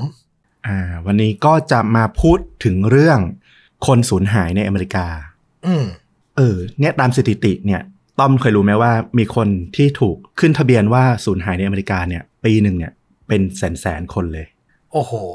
แต่ก็พอเข้าใจได้เพราะประชากรเขาก็หลักร้อยล้านเนาะใช่ แล้วมันก็มีความหลากหลายเยอะ ทั้งประชากรแฝงอีกมากมายด้วย อ่าอพยพเข้าเมือง อะไรอย่างเงี้ยนะ ใช่ถูกต้อง ซึ่งในจำนวนเนี้ยเขาบอกว่ามีประมาณ 2,500 คน ที่ได้รับการยืนยันว่าหายไปในพื้นที่ป่าแล้วก็อุทยานแห่งชาติต่างอืมๆอืมแล้วก็จะมีประมาณ 700 คนจาก 2,500 คนเนี่ย ที่ได้รับการยืนยัน พบว่ายังมีชีวิต หรือไม่ก็พบเป็นสภาพเป็นศพไปแล้ว ปัญหาก็คือเนื่องจากมันเกิดในป่าในอุทยานแห่งชาติ คือถ้าอเมริกาอุทยานแห่งชาติเขานี่คือใหญ่ใหญ่เป็นแบบจังหวัดจังหวัดเลยนะ มันไม่ได้แบบอืมเล็ก ๆ เลย การหายไปในป่า มันทำให้การค้นหามันยากอยู่แล้วแล้วยิ่งในป่าลึกมันจะมีพวกสัตว์ที่จะคอยกัดแทะศพอะไรเงี้ย มันทำให้แบบทุกอย่างมันยิ่งยากเข้าไปใหญ่อืมคือปกติแล้วเนี่ย ในคดีคนหายของอเมริกา ถ้าเกิดมีเคสที่มันเกิดขึ้นคล้ายๆ กันซ้ำๆกันในรูปแบบเดียวกันน่ะตำรวจอะจะออกแนวทางสืบสวนไปในลักษณะของการเป็นเรื่องของฆาตกรต่อเนื่อง คือสงสัยไว้ก่อน แต่ทว่าการหายตัวไปของคนที่อยู่ในอุทยานแห่งชาติต่างๆ เนี่ย มันกลายเป็นแผนภาพซ้ำๆถึงขนาดมีการทำแผนที่ออกมาว่า จุดนี้มีการหายไปกี่คนอย่างเงี้ยทั่วอเมริกา มันก็เลยกลายเป็นเคสที่มีชื่อเรียกเฉพาะตัวว่า missing 411 หรือเลข 411 เลขนี้ที่มามันคืออะไร ยังหาไม่เจอเหมือนกัน ต้องบอกก่อนว่าอ่าคนที่รวบรวมคดี missing 411เนี่ยขึ้นมาเป็นอดีตเจ้าหน้าที่ตำรวจคนหนึ่งที่เกษียณอายุไปแล้ว มีชื่อว่าเดวิดพอลิเดสเขาก็ใช้ประสบการณ์กว่า 20 ปีในสายอาชีพของตำรวจของเขาเนี่ย ที่ได้เก็บรวบรวมข้อมูลของคดีสูญหายคนหายต่างๆ เนี่ย ซึ่งคดีที่เขา มีข้อมูลแล้วมันยากที่จะเข้าใจอะเขาก็มารวบรวมกัน แล้วก็เขียนเป็นหนังสือชื่อ missing 411อืมอืมอาจจะเป็นรหัสของพวกกู้ภัยที่ใช้เรียกคดีนี้ก็ได้นะสี่หนึ่งหนึ่งไม่แน่ใจเหมือนกัน อ่างั้นแป๊บหนึ่งขอเซิร์ชหน่อย 411 is the telephone number for local directory assistance อารมณ์แบบว่าสอบถามเบอร์โทรอะไรอย่างงี้ป่ะ เนี่ยเคยเคยลองหาเหมือนกัน แต่ว่าเขาก็อธิบายแบบรวบมาเลยว่า missing phone one มันคือ คดีปริศนาที่เกิดขึ้นในการสูญหายในป่าในอเมริกา น่าจะอารมณ์แบบว่าเหมือนเป็นหนังสือหรือเป็น book ที่รวบรวมข้อมูลการสูญหายอะไรอย่างนั้นป่ะอืมเขาน่าจะพยายามตั้งชื่อไปให้แบบเข้าใจในประมาณนั้น อาจจะเป็นประมาณนั้นอืมเออ แต่อันนี้ไม่ไม่ไม่ confirm ร้อยเปอร์เซ็นต์ละกันนะครับ อะต่อ ก็ วันนี้ที่จะมาเล่าเนี่ยก็จะมีหลาย ๆ เคสที่เรียกว่าน่าสนใจ แล้วก็ถ้า search หาเรื่องของ missing 411เนี่ย มักจะเป็นเคสที่คนมักจะหยิบยกขึ้นมาพูดถึงกันบ่อยๆอืมเอาจากเคสที่ค่อนข้างไกลออกจากปัจจุบันออกไปสักหน่อย เคสแรกเนี่ยเกิดขึ้นในปี 1977ชายวัย 24 ปีชื่อสเตเฟนคูบักกี้เขากำลังเล่นสกีหิมะใกล้กับทะเลสาบมิชิแกนอยู่ อันเนี้ยเขาไปเล่นอยู่คนเดียว เขาตั้งใจว่าเขาจะไปให้ถึงใกล้ ๆ ตรงทะเลสาบมิชิแกน แล้วก็จะหยุดพัก พอมาถึงตรงที่ที่พักใกล้ๆกับทะเลสาบเนี่ยเขาก็ถอดอุปกรณ์สกีออกแล้วก็ทำการนั่งพัก ปรากฏว่า พอเขาลุกขึ้นมาเนี่ยเส้นทางที่เขาเดินมาตอนแรกเล่นสกีมาตอนแรกอะ่ะ มันหายไปหมดละ มันกลายเป็นหิมะ เวิงว้างโล่งๆขาวๆไป ไม่มีร่องรอยของการเดินการสกีมาเลยโอ้แสดงว่าหิมะตกหนักมากเหรอ ไม่ตอนที่เขาเล่นอะหิมะ ไม่ได้มีการตกแล้ว มันคือวันที่อากาศแจ่มใสแต่ว่ามันมีหิมะตกมาก่อนหน้านั้น จนกลายเป็นภูเขาหิมะที่เล่นสกีได้เนื้อออกลมออกใช่ไหมอืม แต่พอเขายืนขึ้นอะปรากฏว่าทุกอย่างมันกลายเป็นขาวโพลนแล้วก็แบบ มันคือเรื่องประหลาดอะที่เขาแบบก็ไม่เข้าใจตัวเอง เขากลายเป็นคนหลงทางขึ้นมาฉับพลันเลย เออ เขาก็รู้สึกว่า เออเขาอะเหนื่อยลงเรื่อยๆ จากการที่พยายามหาทาง ย้อนกลับไปตามทางเดิม เพื่อหาเส้นทางที่จะเดินทางกลับไปเมืองได้ เขาเริ่มสวดมนต์แล้วก็เผลอวูบหลับไป แค่วูบหลับไปแล้วเพียงเหมือนกับพริบตา ที่เขาเล่านะ พอเขาลืมตามาหิมะหายไปหมดแล้ว เฮ้ย เขากำลังนอนอยู่บนทุ่งหญ้าในฤดูใบไม้ผลิอืมเดี๋ยวนะ อันนี้เริ่มไม่เข้าใจ ใช่ นึกอารมณ์คนที่หลงทางอยู่ในกลางหิมะ ในชุดที่เตรียมที่ชุดเล่นสกีที่เป็นชุดหิมะ แล้วก็อ่อนเพลียจากการที่หลงทาง จนเริ่มวูบไป หลับตาไปฟึบพอลืมตาขึ้นมา จากฤดูหนาวหิมะ เต็มไปหมดกลายเป็นฤดูใบไม้ผลิที่นอนอยู่บนทุ่งหญ้าอืมเสื้อผ้าที่เขาสวมอยู่ก็ไม่ใช่ชุดสกีอีกแล้วด้วย กลายเป็นเสื้อผ้าของใครก็ไม่รู้ที่เขาก็ไม่เคยเห็นมาก่อน บ้าไปแล้ว เขาเดินออกจากป่า ตอนนี้ที่เขานอนอยู่เนี่ย แล้วก็เดินเข้าไปในเมืองใกล้ ๆ ที่เห็น พอไปพบชาวบ้านเขาถึงได้รู้ว่าที่นี่คือพิสเบิร์กแมสซาชูเซตส์ห่างจากจุดที่เขาเล่นสกีในมิชิแกนที่เขารู้สึกตัวก่อนหน้าเนี้ย700 ไมล์โอ้โห เป็นพันกิโลอะ พันกว่ากิโล ถ้าเทียบก็ประมาณกรุงเทพไปถึงชายแดนมาเลเซีย ไทยมาเลเซีย โอ้โห เออ เขาจำได้ว่าที่พิตสเบิร์กเนี่ยมีญาติเขาอยู่ด้วย เป็นคุณป้าของเขา เขาก็เลยไปตามหาบ้านคุณป้า พอไปถึงบ้านคุณป้าเนี่ยครอบครัวของเขาเองเนี่ยพอมาเจอก็ตกใจรีบวิ่งมากอดแล้วก็สอบถาม เขาถึงได้รู้ว่าเขาอะเป็นบุคคลสูญหายมานานถึง 14 เดือน โอ้โห เป็นปีอะ ใช่ ในการสืบสวนช่วงที่เขาหายตัวไปเนี่ย คนกู้ภัยพวกอาสาสมัครที่ไปสืบหาคนหายในป่า ก็บอกว่าพบเพียงรอยเท้าที่เดินลงไปในน้ำจำได้ไหมเขาพักอยู่ใกล้ๆกับทะเลสาบมิชิแกน อ่า ตำรวจแล้วก็ผู้กู้ภัยที่ไปหาในวันที่เขาหายตัวไปอะบอกว่ามีรอยเท้าเดินลงไปในน้ำแล้วก็ไม่เคยกลับขึ้นมาอือหือตำรวจตอนนั้นเขาเชื่อว่าเอ่อคุณคูบักกี้เนี่ย น่าจะจมน้ำตายไปละแต่เพราะว่าทะเลสาบที่เยือกแข็งเนี่ยนึกออกใช่ไหมพอหน้าหนาวอะทะเลสาบมันจะกลายเป็นแผ่นน้ำแข็งใหญ่อ่า นึกออกๆทำให้รอยเท้าที่จากตรงพื้นที่เป็นหิมะไปถึงตรงแผ่นน้ำแข็งอะมันหาไม่ได้ว่า มันไปโผล่ที่ไหนอีก แต่คือรอบๆทะเลสาบเขาก็ไม่เห็น ไม่พบเจอรอยเท้าที่จะเดินขึ้นมาจากตัวน้ำแข็งอีกเลย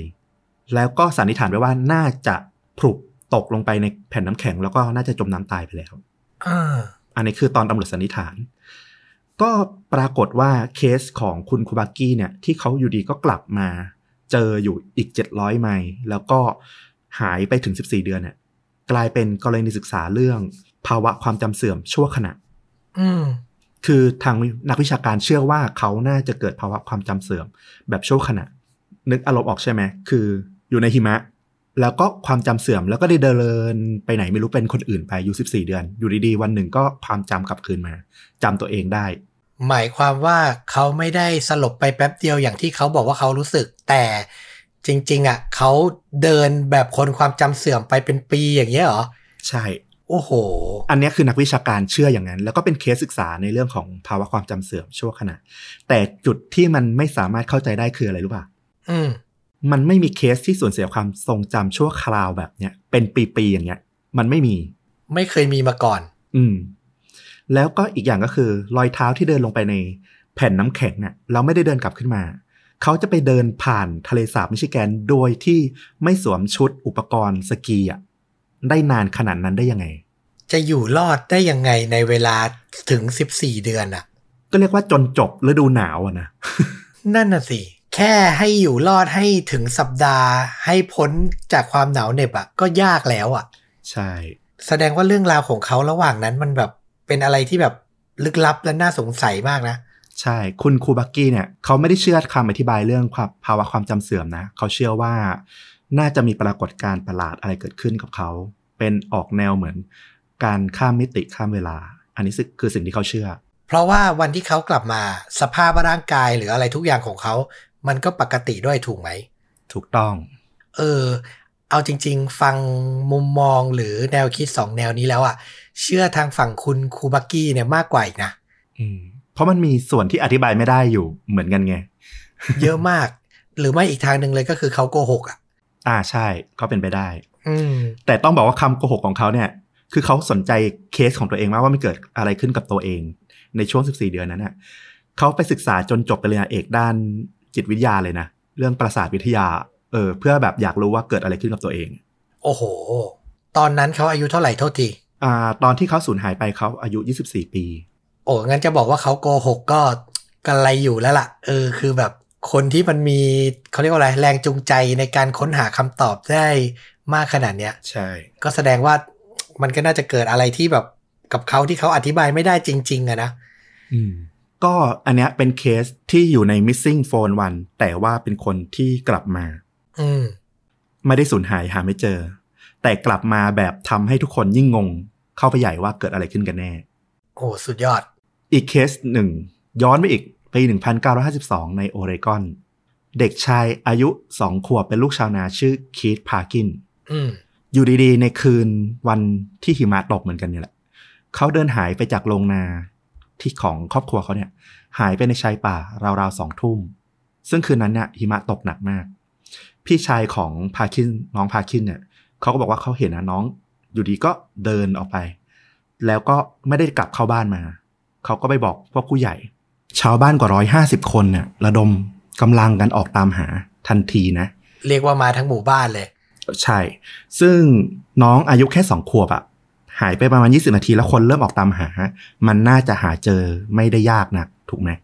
เด็กวัยสองขวบอะเดินเก่งให้ตายยังไงอะก็ไม่พ้นละแวกบ้านหรอก ใช่ ไม่กี่นาทีเอง ปรากฏว่าหากันตั้งแต่สองทุ่มนะสองทุ่มกว่าสองทุ่มครึ่ง ไม่เจอ ทีมค้นหาแล้วก็กู้ภัยจากทางพอร์ตแลนด์เนี่ยซึ่งเป็นทีมใหญ่ทีมอาชีพเนี่ย ตามมาสมทบเวลาประมาณเที่ยงคืน ก็กระจายกำลังหากันกว้างขึ้น จนไปพบกลุ่มรอยเท้าของน้องพาคินเนี่ย เดินยาวไปทางเหนือของฟาร์มห่างออกไปประมาณสี่ไมล์จากจุดที่หายฮะสี่ไม้นี่ก็แบบเกือบเกือบเจ็ดแปดโลเหรอ อืม ประมาณนั้นเลย โอ้โห ต้องอย่าลืมนะว่าคืนที่หายเนี่ย คือคืนที่หิมะตกหนักมากด้วย เออ แต่จุดที่แปลกขึ้นไปอีกก็คือ รอยเท้าที่เดินออกไปทางเหนือเนี่ย ที่ห่างออกไปสี่ไมล์แล้วไปพบเนี่ย พอตามรอยเท้าไป อยู่ๆรอยเท้านั้นก็หายไปเฉยๆ ไม่มีร่องรอย ไม่มีร่องรอยให้ตามต่อเลย ใช่ เขาก็พยายามหาร่องรอยอื่น เช่นว่ามีร่องรอยของรอยเท้าสัตว์ ที่อาจจะมาคาบหรือมาอะไรไปไหม ก็ไม่มีเช่นกัน โชคดีของน้องพาคินส์ก็คือ 19 ชั่วโมงหลังจากที่น้องเขาหายไปเนี่ย ปรากฏว่าคุณพ่อของน้องเนี่ย กับทีมค้นหาเนี่ย ก็ไปเจอน้องจนได้เออน้องพาคินเนี่ย นอนหลับคว่ำหน้าอยู่ในบ่อน้ำแข็ง โดยที่ร่างกายก็คือเป็นปกติเหมือนเด็กที่นอนหลับอยู่เฉยๆ ซึ่งต้องบอกว่าจุดที่เจอน้องเนี่ย ห่างจากจุดที่รอยเท้าหายไปเนี่ย15ไมล์รวม24กิโล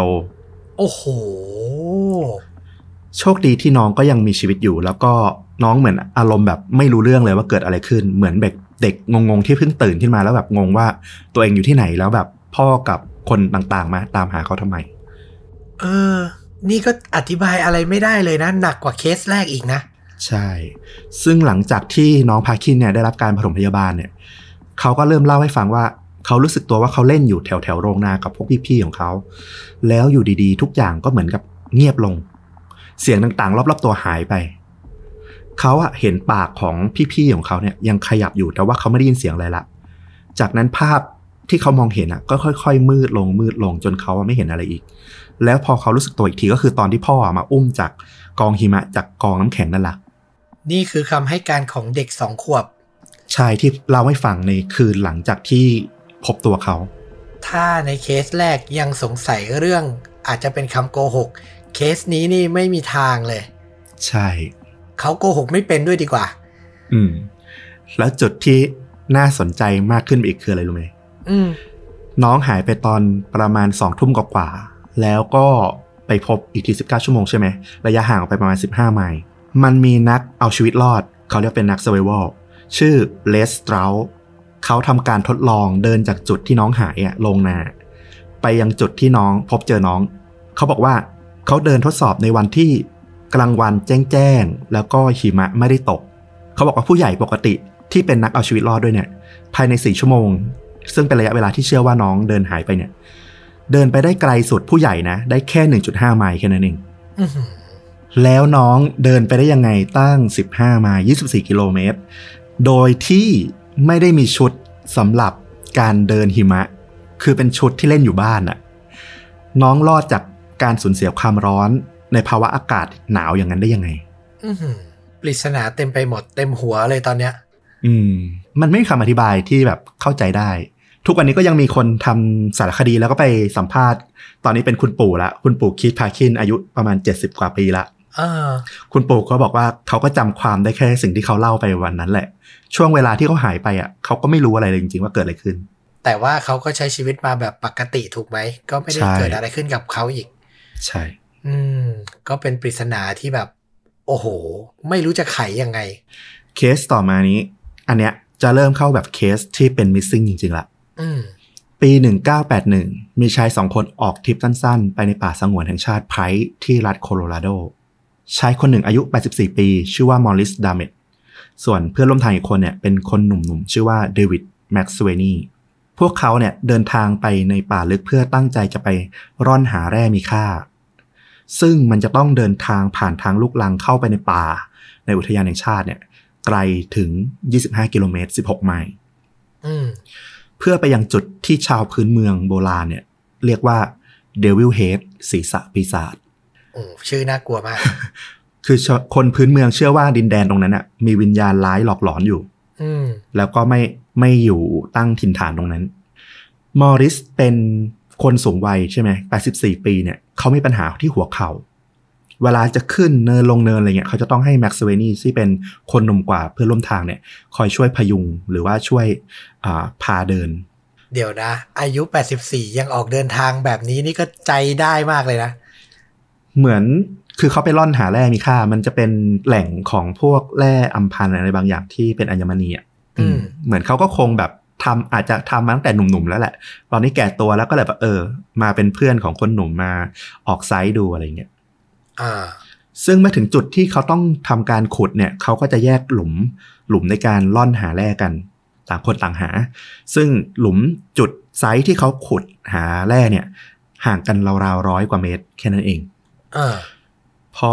เวลาผ่านไปสักพักแม็กซ์เวนี่คนหนุ่มก็เลยเดินกลับมาบอกมอริสว่าเออเนี่ย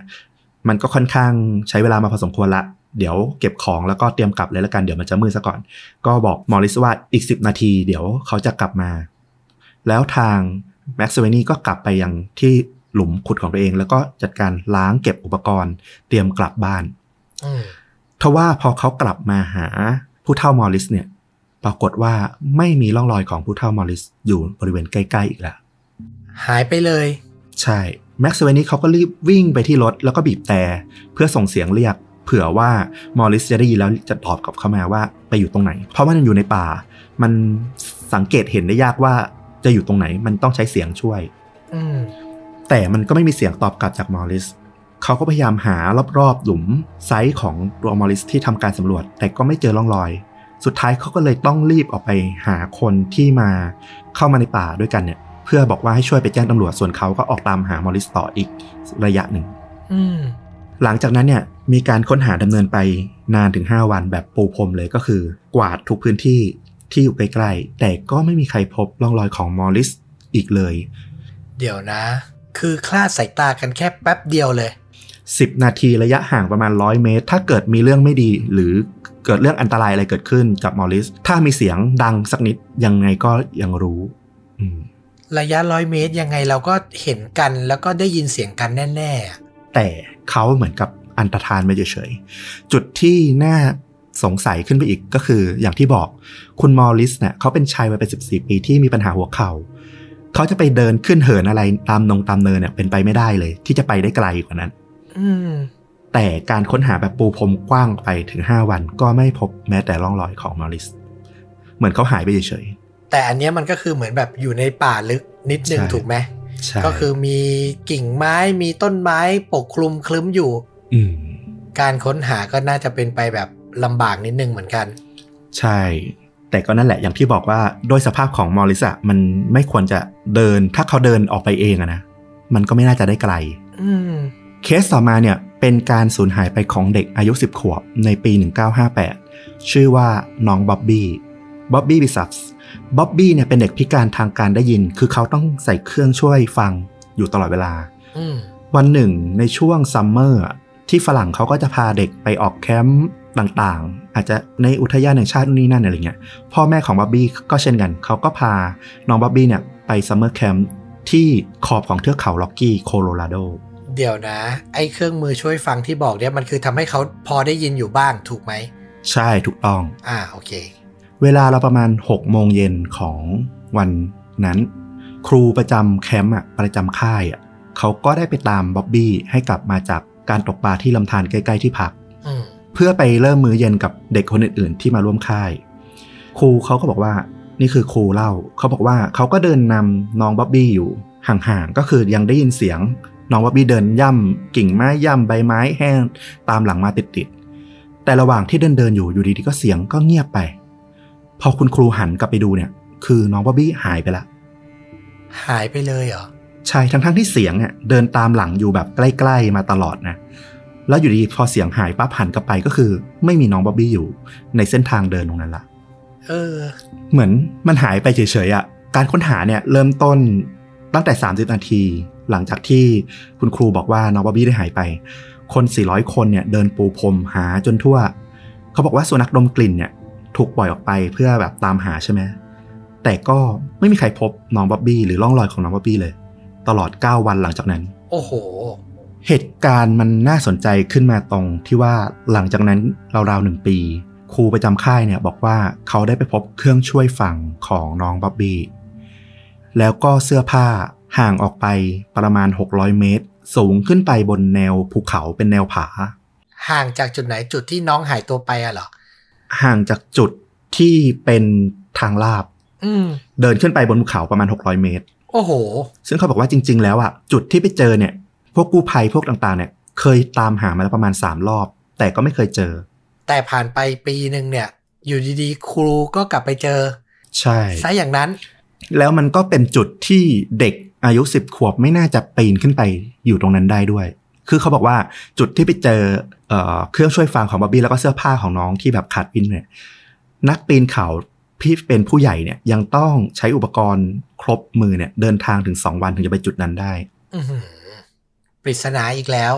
แต่ถ้ามองอีกมุมก็เป็นไปได้ว่าอาจจะเป็นคุณครูหรือเปล่าอ่าเพราะเขาเป็นคนเดียวที่ให้ข้อมูลว่าได้ยินเสียงน้องเดินตามหลัง แล้วก็หายไปเฉยคือเป็นพยานคนเดียวที่เห็นน้อง เป็นคนสุดท้ายที่อยู่กับน้อง คุณครูนี่แหละ คือตัวการหรือเปล่าๆอันนี้ไม่มีคำตอบ เพราะว่าอย่างที่บอกว่าหลังจากนั้น 30 นาทีเนี่ยมันมีคนกว่า 400 คน แล้วยังมีสุนัขตามดมกลิ่นอีก ถ้าคุณครูจะเอาน้องไปซ่อนในสภาพมีชีวิตหรือไม่มีชีวิตเนี่ย มันก็ยากมากจริงๆเหมือนกันนะ ที่จะแบบซ่อนได้นานขนาดนั้น อืม แต่ก็ยังพอจะมีทฤษฎีที่อธิบายได้ ใช่เออแต่เคสก่อนหน้านี้สองสามเคสนี่คือ นึกเหตุผลไม่ออก โดยเฉพาะเคสน้องสองขวบเนี่ย นึกไม่ออกจริง ๆ ว่ามันจะเป็นอะไรได้ งั้นไปดูเคสต่อไปเป็นเด็กเหมือนกันปีอ่าหนึ่งเก้าเก้าเก้าน้องชื่อจาริตอัตาเดโร คนนี้เนี่ยเป็นลูกชายของคนที่ทำรีสอร์ท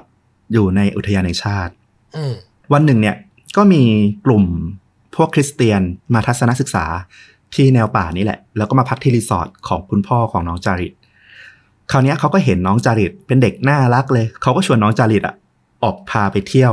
ใกล้ๆ แล้วปรากฏว่าระหว่างที่พาไปเที่ยวขาจะกลับเนี่ยบังเอิญไปเห็นป้าย เส้นทางการเดินป่า อืมเขาก็เลยตัดสินใจพาน้องจาริตไปเดินป่า เพราะว่ามันมีช่องอ่ามันมีทางธรรมชาติที่เขาจัดเตรียมไว้ให้สำหรับในการเดินอยู่ละเดี๋ยวนะ พ่อแม่ก็ไม่ขออนุญาตเหรอ อารมณ์นึกออกไหมเวลาไปไปรีสอร์ทในป่าอะไรเงี้ยแล้วแบบไปเจอลูกของเจ้าของแบบเอ้ยน่ารักวิ่งเล่นอะไรอย่างนี้หน่อยแล้วมาตีสนิทกับเราอะไรเงี้ยเขาก็เลยพาเด็กพาไปเที่ยว ก็คิดว่าเด็กแบบคุ้นชินกับสภาพแวดล้อมนี้อยู่แล้วอะไรอย่างนั้น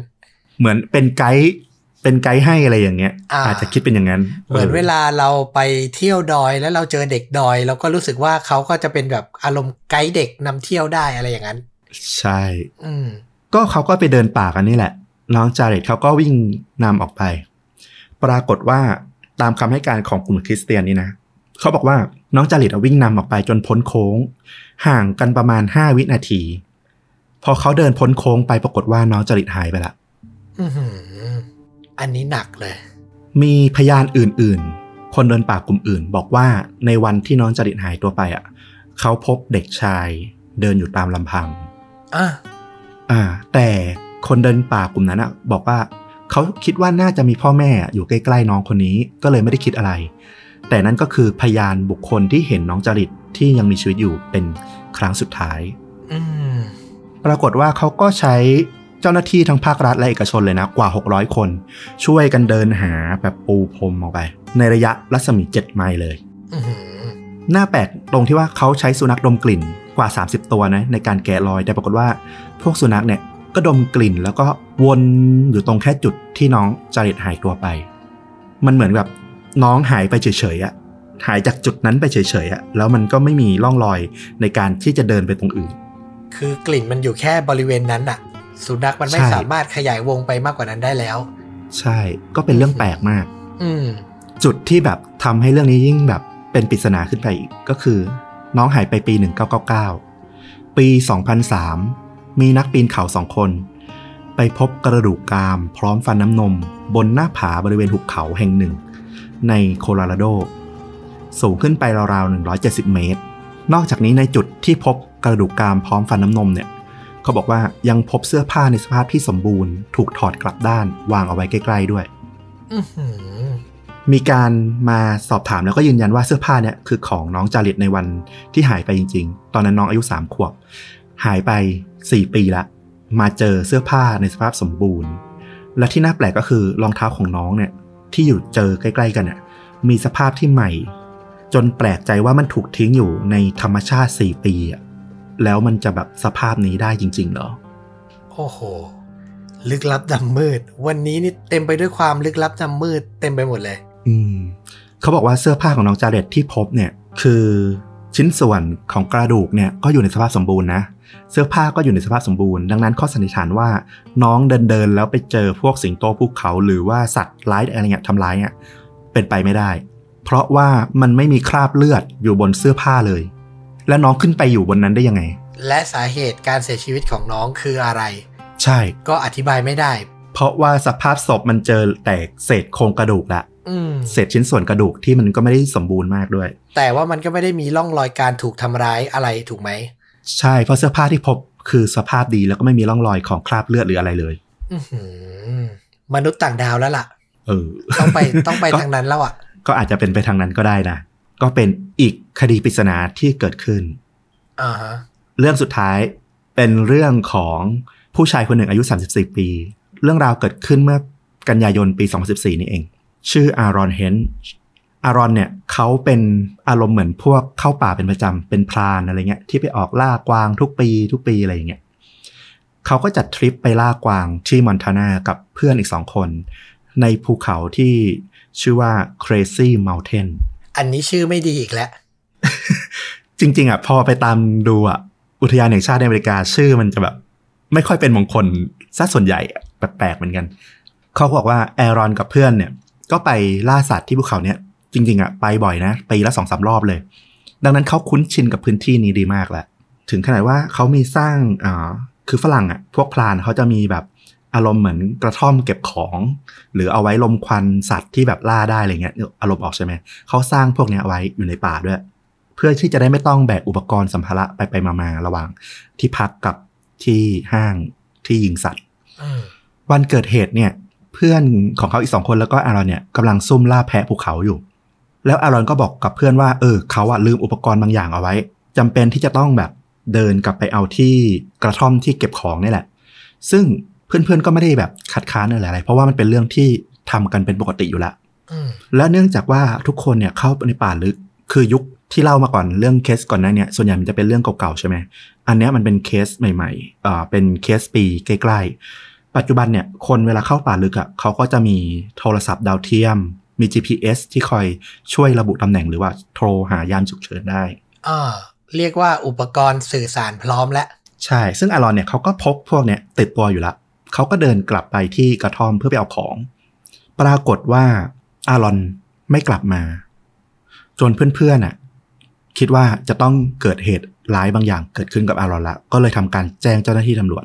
เจ้าหน้าที่อุทยานให้มาตามหาอืมแต่จุดที่มันทำให้เรื่องเนี้ยมันเป็นปริศนาขึ้นมาก็คือ ในป่าอุทยานอะ มันจะมีการตั้งกล้อง trail cam ไว้ดักจับสัตว์นึกออกไหมเวลาที่เราไปเห็นภาพแบบอุทยานแห่งชาติเขาใหญ่มีภาพเสือที่แบบไม่คิดว่าจะสูญพันธุ์ไปแล้วมาปรากฏผ่านหน้ากล้องอะไรเงี้ยอืมอุทยานที่นี่ก็มี trail cam ลักษณะเนี้ย ติดตั้งอยู่เหมือนกันอ่าและภาพจาก trail cam เนี่ย มันบันทึกภาพของแอรอนระหว่างที่เดินผ่านทางสามแพร่งได้อืมมันคล้ายๆกับคดีของคุณอะไรนะ คุณแลมปะเอลิซาแลม ที่เธอทำ reaction ประหลาดประหลาดๆอยู่ในลิฟต์ใช่เหมือนเธอเปิดลิฟต์ไว้แล้วเธอก็ออกไปยืนหน้าลิฟต์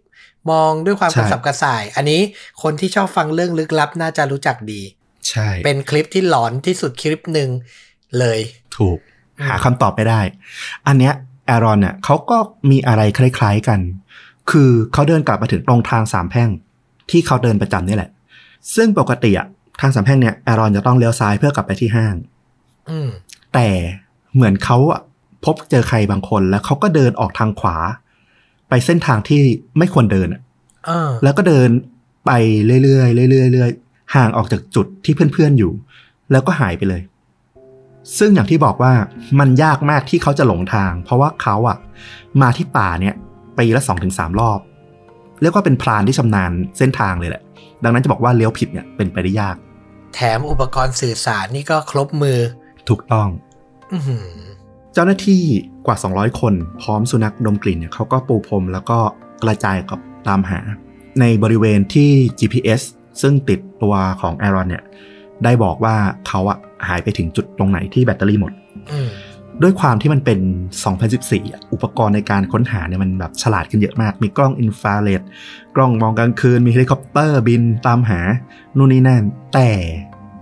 ตลอดระยะ 4 วัน มันก็หาร่องรอยอะไรของแอรอนไม่พบเลย น่าแปลกใจที่สุด ใช่ จนกระทั่งการค้นหาต้องยุติลง เพราะว่า พายุหิมะมันเริ่มเข้ามา และพอพายุหิมะหมดลงไปเนี่ยเขาก็เริ่มต้นค้นหากันใหม่ แล้วเขาก็ไปพบรองเท้าของแอรอนเนี่ยถูกวางเอาไว้บนก้อนหิน ก้อนใหญ่ใกล้ๆกับจุดที่เขาหายตัวไปที่ GPS บอกเนี่ย เมื่อห้าวันก่อน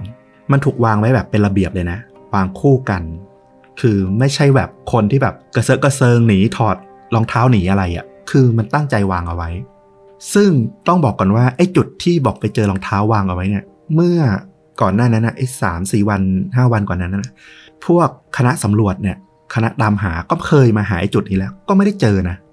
คือถ้ามันจะมีมันก็ต้องอยู่ตั้งแต่สามสี่วันที่แล้ว ใช่ แต่นี่มันค้นหาแล้วไม่เจออะไร แต่ว่าสุดท้ายแล้วก็ดันมาเจอหลังเวลาผ่านไปเหมือน มีใครบางคนอยากให้เจอก็เจอซะอย่างนั้น ถูกต้อง แล้วหลังจากที่เจอรองเท้าเนี่ย ปรากฏว่าพอห่างออกไปสี่ไมล์ ก็ไปเจอปืนของอารอนเนี่ย ถูกวางพิงไว้กับต้นไม้ริมริมริมลำธารอีกอืมคืออาจจะเป็นไปได้แต่มันก็ค่อนข้างยาก ในสภาวะอากาศที่ค่อนข้างหนาว แล้วอารอนถอดรองเท้าวางเอาไว้ แล้วเขาเดินเท้าเปล่าไปสี่ไมล์เพื่อไปวางปืนไว้ ตรงริมลำธารฟังดูไม่น่าเป็นไปได้เลย แล้วก็ไม่มีเหตุผลด้วยที่จะทำอย่างนั้นไปเพื่ออะไร ถูกต้องอืมก็คือพบ เจอแค่รองเท้าปืนอุปกรณ์ แต่ว่าไม่เจอพบอารอนเขาหายไป จนกระทั่งการค้นหาผ่านไป 12 วันก็จำเป็นต้องยุติลงอืม10เดือนหลังจากที่เกิดเหตุแอรอนหายไปเนี่ย มีชาวนาในพื้นที่ที่อยู่ใกล้ๆป่าเนี่ย ก็โทรไปแจ้งตำรวจบอกว่า ได้พบโครงกระดูกมนุษย์ กองเอาไว้ที่เนินดินเตี้ยๆบริเวณชายป่าอืมจากการตรวจสอบก็อย่างที่น่าจะคิดเดากันได้แหละว่า โครงกระดูกที่ว่าเนี่ยก็คืออารอนเฮนจ์คือสองสามคดีหลังที่เล่ามาเนี่ยมีจุดร่วมเหมือนกัน คือผ่านไปประมาณปีหนึ่งหรือหลักหลาย ๆ เดือนอะแล้วก็มาพบเจอโครงกระดูกอืมมันก็เลยเป็นอะไรที่ลึกลับดำมืดมากๆ มันไม่มีข้อสันนิษฐานอะไรจากใครเลยใช่ปะมันก็มีสองแนวทางในเรื่องของ missing 411 คือทางหนึ่งก็บอกว่าคุณตำรวจที่รวบรวมเรื่องเนี้ย คุณเดวิดพอลิเดสเนี่ยเขาเป็นคนที่แบบเข้าไปในคลุกคลีในแต่ละเคสในพื้นที่ไปรวบรวมข้อมูล แต่ว่ามีคนตั้งสงสัยว่าเขาอะพยายามหาข้อมูลมาเพื่อให้มันดูน่าเป็นปริศนาเพื่อมาเขียนหนังสือหรือเปล่า อืม อันนี้คือคนตั้งข้อสงสัย ใช่ แต่อีกฝั่งหนึ่งอะ คนที่เขาเชื่อเรื่องเนี้ยก็มี มันมีหลายคนมาก ๆ ที่มาเล่าประสบการณ์ในป่าที่แปลกอืมๆ อย่างมีพี่สาวของผู้ชายคนหนึ่งที่หายตัวไปใน missing 411เนี่ยแหละเขาบอกว่า เธออะก็เดินป่าก่อนที่หน้าที่น้องชายจะหายเนี่ย เธอก็เคยประสบเหตุการณ์ประหลาดคือเดินเดินๆอยู่แล้ว อยู่ดีๆ ทุกอย่างมันเงียบอืมไม่มีเสียงนก ไม่มีเสียงใบไม้ ไม่มีเสียงอะไรทั้งสิ้น ทุกอย่างเงียบลงแบบ เหมือนป่ามันหยุดแล้วจ้องมองมาที่เราอะเธอรู้สึกแบบปวดหัวมากสั่นประสาทมากว่ามันเกิดอะไรขึ้น แล้วพยายามวิ่ง หาทางกลับบ้าน โชคดีที่ว่าเธอไปถึงบ้าน แล้วก็เจอผู้คนอะไรเงี้ย ทุกอย่างก็กลับมาแบบปกติ ซึ่งต้องบอกว่าเคสที่มันเกิดขึ้นใน Missing 411 หลาย ๆ เคสที่มีพยานกลับมาเล่าให้ฟัง มันจะเกิดอะไรคล้าย ๆ กัน เช่น เรื่องของความเงียบของป่าที่อยู่ดีก็เงียบลงแบบกระทันหัน แบบไม่มีสาเหตุอืมจริง ๆอะ missing phone วันอะเขาบอกว่าคุณเดวิดพอลิเดสตำรวจที่รวบรวมข้อมูลอะถ้าตัวหนังสือเขาอะ เขาก็ไม่ได้ไกด์ไปในทาง mystery นะเขาก็อืมแค่บอกว่า หลักฐานที่พบในคดีเนี้ยคืออะไรอะไรอะไรเมนอะไรบ้างแค่นั้นเอง แต่ว่าด้วยความที่หลักฐานมันขัดแย้ง ดูน่าสงสัยอะคนมันก็เลยแบบเชื่อมโยงไปในเรื่องของความเหนือธรรมชาติโดยอัตโนมัติ หนังสือเนี่ยเน้นนำเสนอข้อเท็จจริงนั่นแหละ ใช่ รวมเคสรวมหลักฐานที่เขารวบรวมมา เพราะคนทำหนังสือก็เป็นตำรวจเก่า ใช่ แต่นั่นแหละเนี่ยขนาดเราฟังแค่สี่ห้าเรื่องเรายังอดคิดไปเรื่องลึกลับไม่ได้อะก็ลึกลับดำมืดต่อไป จนกว่าวิทยาศาสตร์จะหาคำตอบได้ หรืออาจจะไม่มีวันนั้นที่วิทยาศาสตร์หาคำตอบได้ด้วยซ้ำจริงๆก็คิดจนกระทั่งมาถึงคดี 2014 ที่แบบอุปกรณ์ค่อนข้างเยอะค่อนข้างครบครัน แต่ก็ยังไม่สามารถหาคำตอบให้กับเคสของ อารอนได้ แล้วก็ทุกปีเนี่ยต้องบอกว่ายังมีเคสประหลาดๆ ใน Missing 411เนี่ยเกิดขึ้นมาเรื่อยๆ ตลอดทุกปีเรียกว่าวันนี้เป็นอีกหนึ่งรสชาติของชวนดูดะนะ ไม่เคยทำแบบนี้มาก่อน คือเป็นเคสที่แบบเหมือนยังปิดไม่ลงอะ่ะ เหมือนนำเสนอข้อมูลให้แบบว่าช่วยกันลองคิด กันดูว่ามันจะเป็นแบบไหนได้บ้าง ใครคิดอะไรออกแลกเปลี่ยนกันสนุกสนุกนะ ไม่จำเป็นต้องมีเหตุผลรองรับถูกต้องร้อยเปอร์เซ็นหรอกแต่ลองมาถกกันดูใช่เออถกกันในฐานะที่แบบชอบเรื่องลึกลับเหมือนกันเนาะว่า เออ มันมีทางเป็นทางไหนได้บ้างอะไรอย่างเงี้ยนะครับแลกเปลี่ยนกันได้เดี๋ยวรออ่านคอมเมนต์เลยเนี่ย อ่า น่าสนใจอาจจะมีบางคนมีประสบการณ์ที่น่าสนใจเกี่ยวกับการเดินป่าบ้างก็ได้ อ่าใช่ พูดไปนึกนึกขึ้นมาได้เรื่องหนึ่งอืมส่วนตัวนะ เคยเคยมีประสบการณ์อะไรคล้าย ๆ อย่างเงี้ยเออครั้งหนึ่งเหมือนกัน โอ้เคยด้วยเหรอ แต่มันไม่ได้แบบดูน่ากลัวขนาดนี้ เออ คือตอนนั้นไปอุทยานแห่งชาติ แห่งหนึ่งแล้วกันที่บ้าน คือเป็นบ้านพักที่อยู่บนสันเขื่อน จริง ๆ ดูแบบไม่ได้อยู่ในป่าขนาดนั้นหรอก แต่ว่าด้วยความที่มันอยู่ในกลางอุทยานแห่งชาติเนี่ย ก็คืออยู่ในพื้นที่ป่าอยู่ดี แต่แค่ความรู้สึกเราอะมันไม่ได้ป่าอืมก็ระหว่างที่แบบญาติญาติๆเขาก็แบบเตรียมทำองค์ทหารเย็นอะไรกันเงี้ย เราก็แบบเดินออกไป ตรงที่ลานจอดรถซึ่งมันไม่มีไฟ เดินไปโทรศัพท์หรืออะไรสักอย่างจำไม่ได้ละก็ห่างจากพวกคนออกมา พอสมควรมืดๆก็นั่งอยู่ตรงขอบขอบที่กั้นถนนเนี่ยที่เป็นเหล็กอะอืมก็นั่งแล้วอยู่ดีๆ มันก็รู้สึกแบบทุกอย่างมันคือคุยโทรศัพท์เสร็จแล้วแหละรู้สึกว่าทุกอย่างมันอยู่ดีมันเงียบอืมยังเห็นแบบบ้านที่ญาติกำลังทำอะไรเงี้ย ยังเห็นคนเดินอะไรเงี้ยยังเห็นอยู่นะ แต่ว่าตรงที่อยู่มันมืด แล้วก็รู้สึกมันเงียบ แล้วมันอยู่ดีก็ตึ้ง มันไม่ได้เป็นเสียงแบบดังนะ แต่มันตึ้งเหมือนในกล้องอยู่ในหัว ตึ้ง แล้วหัวมันปวดมึนไปหมดนะเออไอ้ตึ้งที่ว่าเนี่ย มือที่จับไอ้ราวเหล็กที่กั้นถนนเนี่ย รู้สึกถึงการสั่นได้เลยนะ มันเหมือนกับมีใครมาทุบแรงๆอยู่ห่างๆแล้วมันสั่นมาตามราวเหล็กอะมาถึงตัวเราอะเออแต่มันก้องก้องอยู่ในหัวมึนอยู่ในหัว มันเป็นความรู้สึกที่แบบแย่ๆอะมันไม่ดีอะมันรู้แหละแต่ว่าเราอยู่ตรงนี้ไม่ได้อะ ต้องรีบเดินกลับไปหาที่ที่คนเขาอยู่อะทันทีเลย แต่คือก็ไม่ได้แบบหมดสติหรืออะไรไป แต่คือมันแค่เหมือนแบบปวดหัวตุ๊บขึ้นมาอย่างเงี้ยเหรอใช่ มันมันอารมณ์เหมือนจะวูบวูบๆเหมือนอย่างนั้นเลยนะ คือรู้สึกว่าแบบอยู่ตรงเนี้ยต่อไปอะไม่โอเคละ ต้องรีบเดินกลับไปที่อื่น ต้องห่างออกจากตรงนี้ให้ได้อืมอืม ซึ่งก็ไม่รู้เหมือนกันว่ามันคืออะไรเหมือนกัน อาจจะเป็นเรโซแนนซ์เสียงอะไรสั่นพ้องพอดีแล้วทำให้ปวดหัวหรือเปล่าอะอันนี้ก็มองแบบวิทยาศาสตร์นะ แต่อีกทางหนึ่งก็ มันก็อาจจะเป็นเรื่องของความเชื่อของคนที่แบบว่า เออ เวลาเข้าป่งเข้าป่าลึกอะไรเงี้ยบางทีมันต้องขอเจ้าที่เจ้าทางเจ้าป่าเจ้าเขา มันก็มีความเชื่อนั้นเหมือนกัน เพราะว่าจุดที่บ้านพักอุทยานที่เขาสร้างแล้วไปอยู่วันนั้นเนี่ยเอ่อเดิมทีมันก็เป็นภูเขาที่คนพื้นที่เชื่อว่าเป็นภูเขาศักดิ์สิทธิ์เหมือนกันอืมอืมสุดท้ายแล้วบทสรุปของพอดแคสต์ตอนนี้ก็คือ ป่าก็ยังเป็นสถานที่ลึกลับ และรอการค้นหาคำตอบของหลาย ๆ สิ่งอยู่เหมือนเดิม ถูกต้อง มนุษย์อาจจะบอกว่าเราค้นเรามีดาวเทียม เราค้นหาเราเห็นทุกตารางนิ้วบนโลกนี้แล้ว แต่เปล่าเรายังไม่ได้ไปเจาะลึกยังไม่ได้ลงไปสัมผัสมันด้วยตัวเองอะปริศนามันก็ยังคงมืดดำอยู่อย่างนั้นแหละ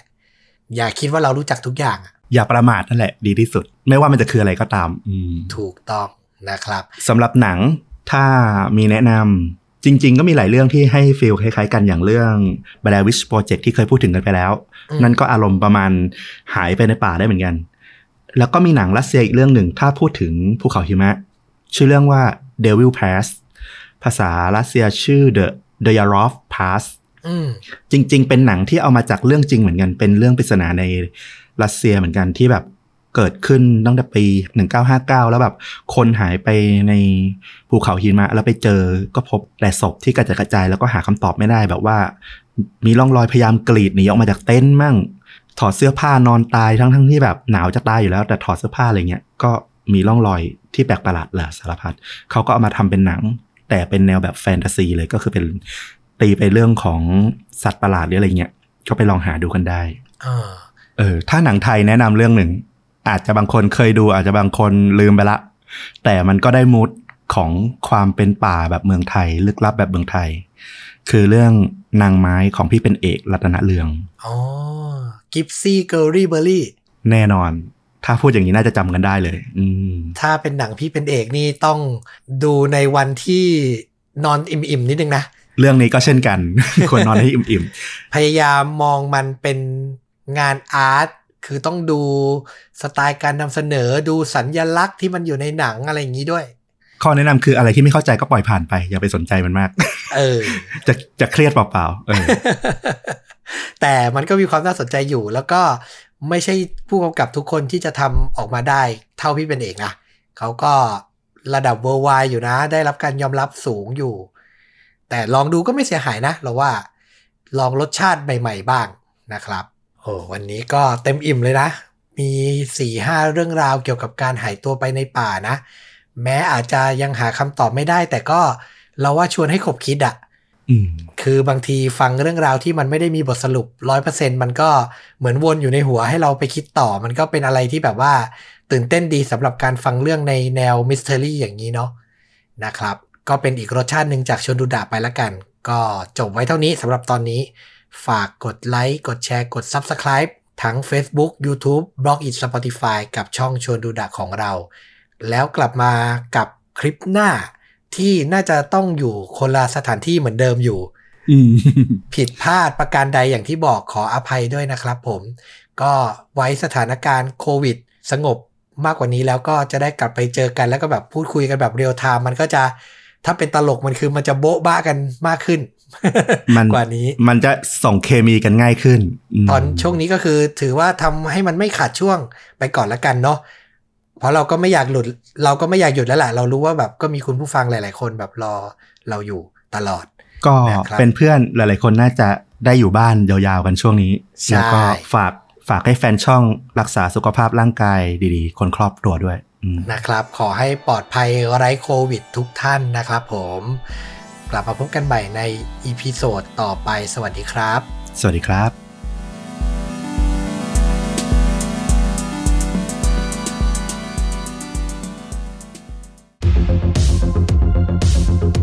ชวนดูดะ shortcut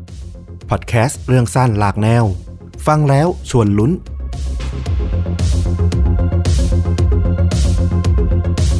เรื่องราวที่จะเล่าวันนี้เนี่ยต้องบอกว่า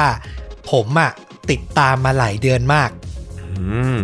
เรื่องราวอะ มันมีความแบบลึกลับ มีบทสรุปที่แบบยังเอ๊ะยังมีคำถามอยู่ เยอะมากเลยก็เลยรอให้ทั้งหมดคลี่คลายแล้วมาเล่าทีเดียว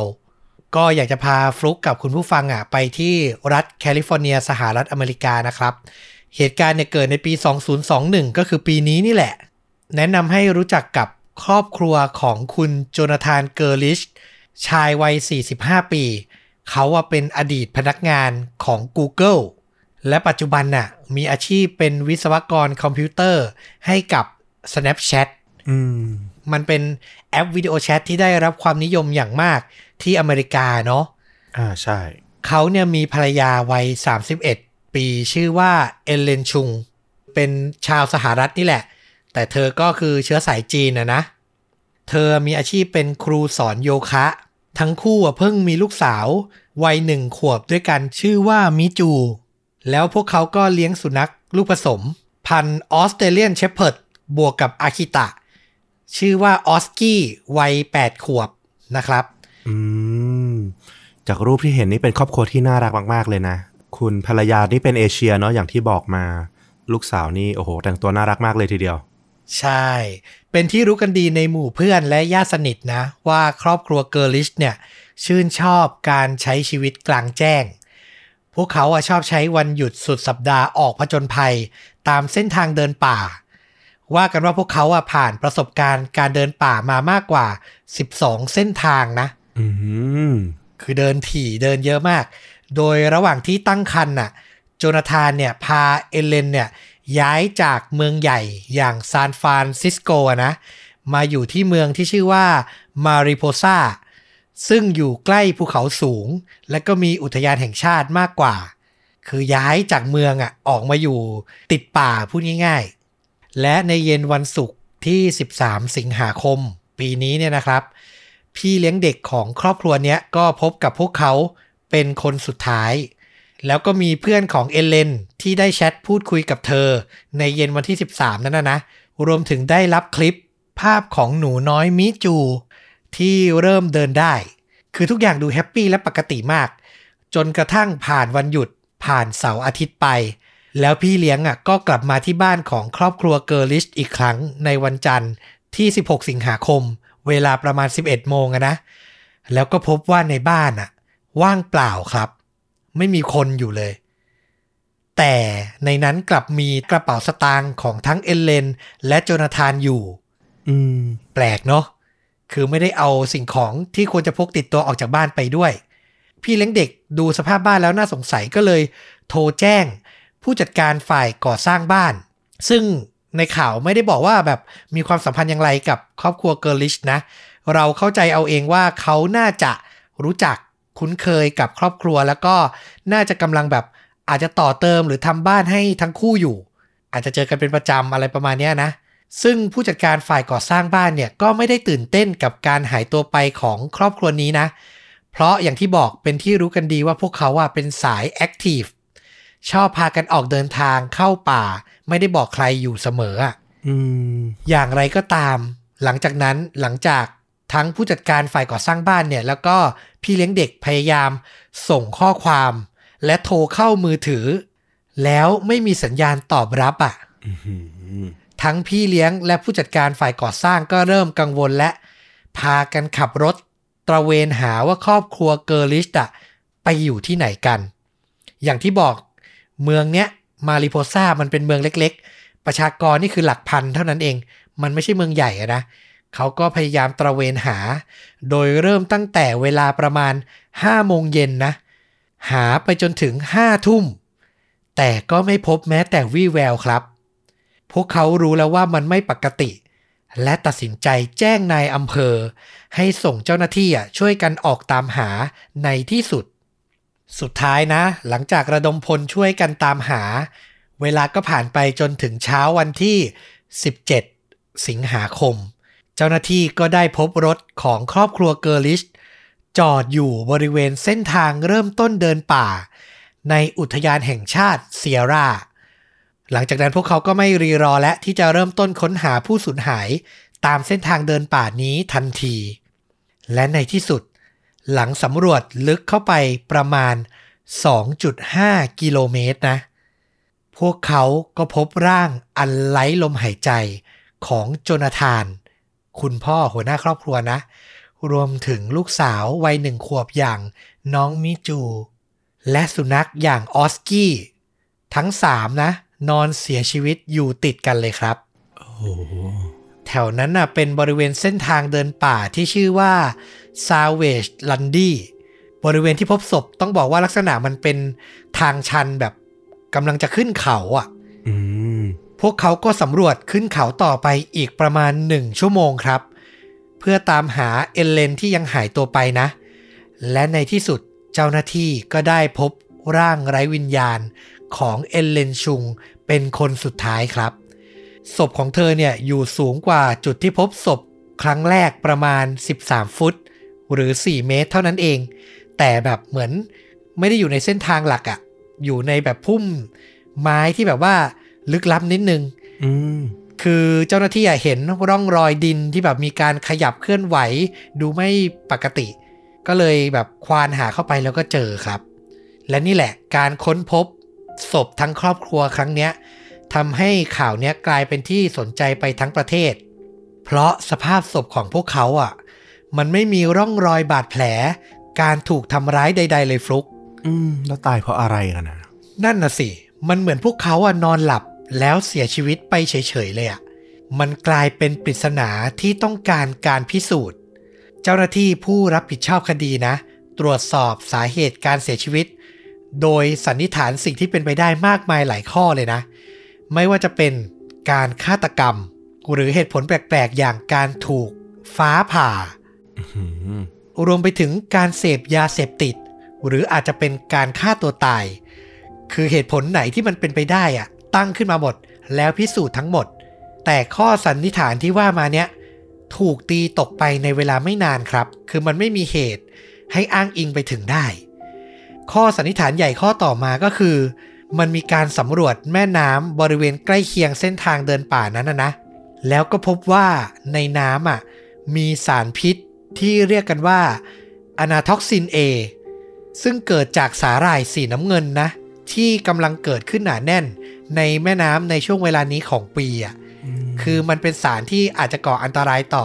ร่างกายมนุษย์ได้อะเจ้าหน้าที่เนี่ยถึงกับต้องประกาศปิดพื้นที่รอบแม่น้ำนะ เพื่อป้องกันอันตรายที่ประชาชนทั่วไปอาจได้รับ ปิดยาวถึง 28 ไมล์หรือ 45 กิโลเมตรอะอืมคือปิดหมดเลยนะครับ แล้วก็คาดคะเนกันว่า หรือนี่แหละเป็นสาเหตุของการเสียชีวิต ของครอบครัวเกอร์ลิช แต่พอไปสำรวจขวดน้ำของครอบครัวที่พบในที่เกิดเหตุอะ ก็ไม่เจอครับว่าพวกเขาอะดื่มน้ำพวกนี้ คือไม่เจอสารปนเปื้อนอยู่อะอืมโดยครอบครัวพกขวดน้ำขวดเดียวอยู่ในกระเป๋าของผู้เป็นภรรยาอย่างเอลเลน เป็นขวดที่มีความจุ 2.5 ลิตร น้ำเนี่ยเหลืออยู่เพียงเล็กน้อยนะ และพิสูจน์จนเจอว่ามันเป็นน้ำดื่ม ที่พวกเขาอะเตรียมมาจากบ้านด้วยตัวเองอะอืม นั่นน่ะทำให้สาเหตุการเสียชีวิตของครอบครัวเกอร์ลิชอะเป็นปริศนา เหตุเกิดสิงหา มาจนถึงตุลาในที่สุด เจ้าหน้าที่ก็ออกมายืนยัน ถึงสาเหตุการเสียชีวิตจนได้ครับอืมพวกเขาบอกว่าครอบครัวนี้เสียชีวิต เพราะภาวะตัวร้อนเกินฮะหรือที่ภาษาอังกฤษเรียกว่า hyperthermia อืมโอเค ภาษาอังกฤษค่อยเคยได้ยินหน่อย ภาวะตัวร้อนเกินอันนี้ ไม่ค่อยคุ้นเหมือนกันอืมเท่าที่เราไป searchมาเขาบอกว่ามันเป็นการเพิ่มขึ้นของอุณหภูมิร่างกาย เนื่องจากระบบการปรับอุณหภูมิในร่างกายเนี่ยล้มเหลวอืมภาวะเนี้ยจะเกิดขึ้นเมื่อร่างกายสร้าง หรือได้รับความร้อนมากเกินกว่าที่สูญเสียไป บวกกับพวกเขายังมีภาวะขาดน้ำอะหรือ dehydration คือสองอาการรวมกัน เจ้าหน้าที่สันนิษฐานว่าครอบครัวเกอร์ลิชเนี่ย ใช้แรงเดินป่าแบบไปเยอะมาก พวกเขาอะเดินอย่างรวดเร็ว และไม่หยุดพัก อาจจะด้วยแบบเดินทางบ่อยเดินจนชิน เป็นแอคทิวิตี้ที่พวกเขาชื่นชอบอะเนาะมันก็เลยทำแบบเพลิดเพลิน และทำให้ไม่รู้สึกถึงภาวะขาดน้ำและภาวะร้อนเกินที่ค่อยๆเกิดขึ้นน่ะ แล้ววันนั้นน่ะ ต้องบอกว่าอุณหภูมิตอนที่พวกเขาเริ่มเดินนะนะช่วงเช้าอะมันประมาณ 22 องศาเซลเซียส แต่พอเดินไปเริ่มสายเริ่มเที่ยงอะ อุณหภูมิมันเปลี่ยนอย่างรวดเร็วเป็น 42 องศาเซลเซียสครับ โอ้โห 42 นี่บ้านเราก็ยังถือว่าร้อนเลยนะ ใช่ คือคนไทยว่าทนร้อนแล้วอะก็ยังทนไม่ได้อะถ้าถึงขนาดเนี้ย บวกกับอะไรรู้ป่ะ บวกกับเส้นทางเดินของพวกเขาอะมันแทบไม่มี ร่มเงาไม้คอยป้องกันอุณหภูมิเลยอะอืมคือถ้ามีร่มเงาเดินผ่านมีต้นไม้บังข้างบนบ้าง ไอ้บริเวณด้านล่างที่เขาเดิน อุณหภูมิมันก็จะไม่โหดถึงขั้น 42 นึกออกป่ะมันก็จะเย็นกว่านั้นน่ะอืมแต่นี่คือมันไม่มีเลย เป็นแบบว่าทางเดินที่แบบว่าแดดเปรี้ยง แล้วก็เนินเขาที่แบบค่อนข้างแห้งแล้งอะ่ะ ในบริเวณนั้นอะนะสันนิษฐานกันว่าพอรู้ตัวอีกทีอะภาวะร้าย ก็เข้าจู่โจมร่างกายและสมองของทั้งครอบครัวแบบฉับพลันเลยอะลูกสาวเขาเพิ่งอายุหนึ่งขวบเองเท่านั้นนะเนาะโอ้โห เจอสภาพนี้ยิ่งหนักเลยอะใช่ คาดกันว่าพวกเขาอะหมดสตินะ คือแบบเหมือนสมองมันชัดดาวน์ไปเลยอะอื้อหือซึ่งหลังการถแถลงข่าวอะมันก็ยังมีคำถามบางอย่างนะ ที่ทำให้เราเนี่ยยังสงสัยที่สำคัญประเด็นหนึ่งเลยก็คือทำไมเอลเลนน่ะถึงเสียชีวิต ห่างออกไปจากครอบครัวตัวเองแบบนั้น อืมถูกไหมทำไมแบบไม่ได้แบบใกล้ ๆ กันน่ะทำไมถึงขึ้นเขาไปอีกนิดนึง เราก็เลยรอแบบว่าจะมีรายงานหรือคำตอบอะไรเพิ่มเติมไหม จนกระทั่งเมื่อต้นธันวาคมที่ผ่านมานี่เอง ก็มีข้อมูลรายละเอียดออกมาเพิ่มเติม เป็นบทวิเคราะห์จากแพทย์ผู้เชี่ยวชาญ ที่ร่วมทำการตรวจสอบกับเจ้าหน้าที่ตำรวจอะนะอืมเขาอธิบายเพิ่มว่า สิ่งที่ทำให้ครอบครัวเกอร์ลิชเนี่ยเสียชีวิตประกอบไปด้วย 3 อย่างหลักๆ คือ 1. ภูมิประเทศ 2. ความร้อน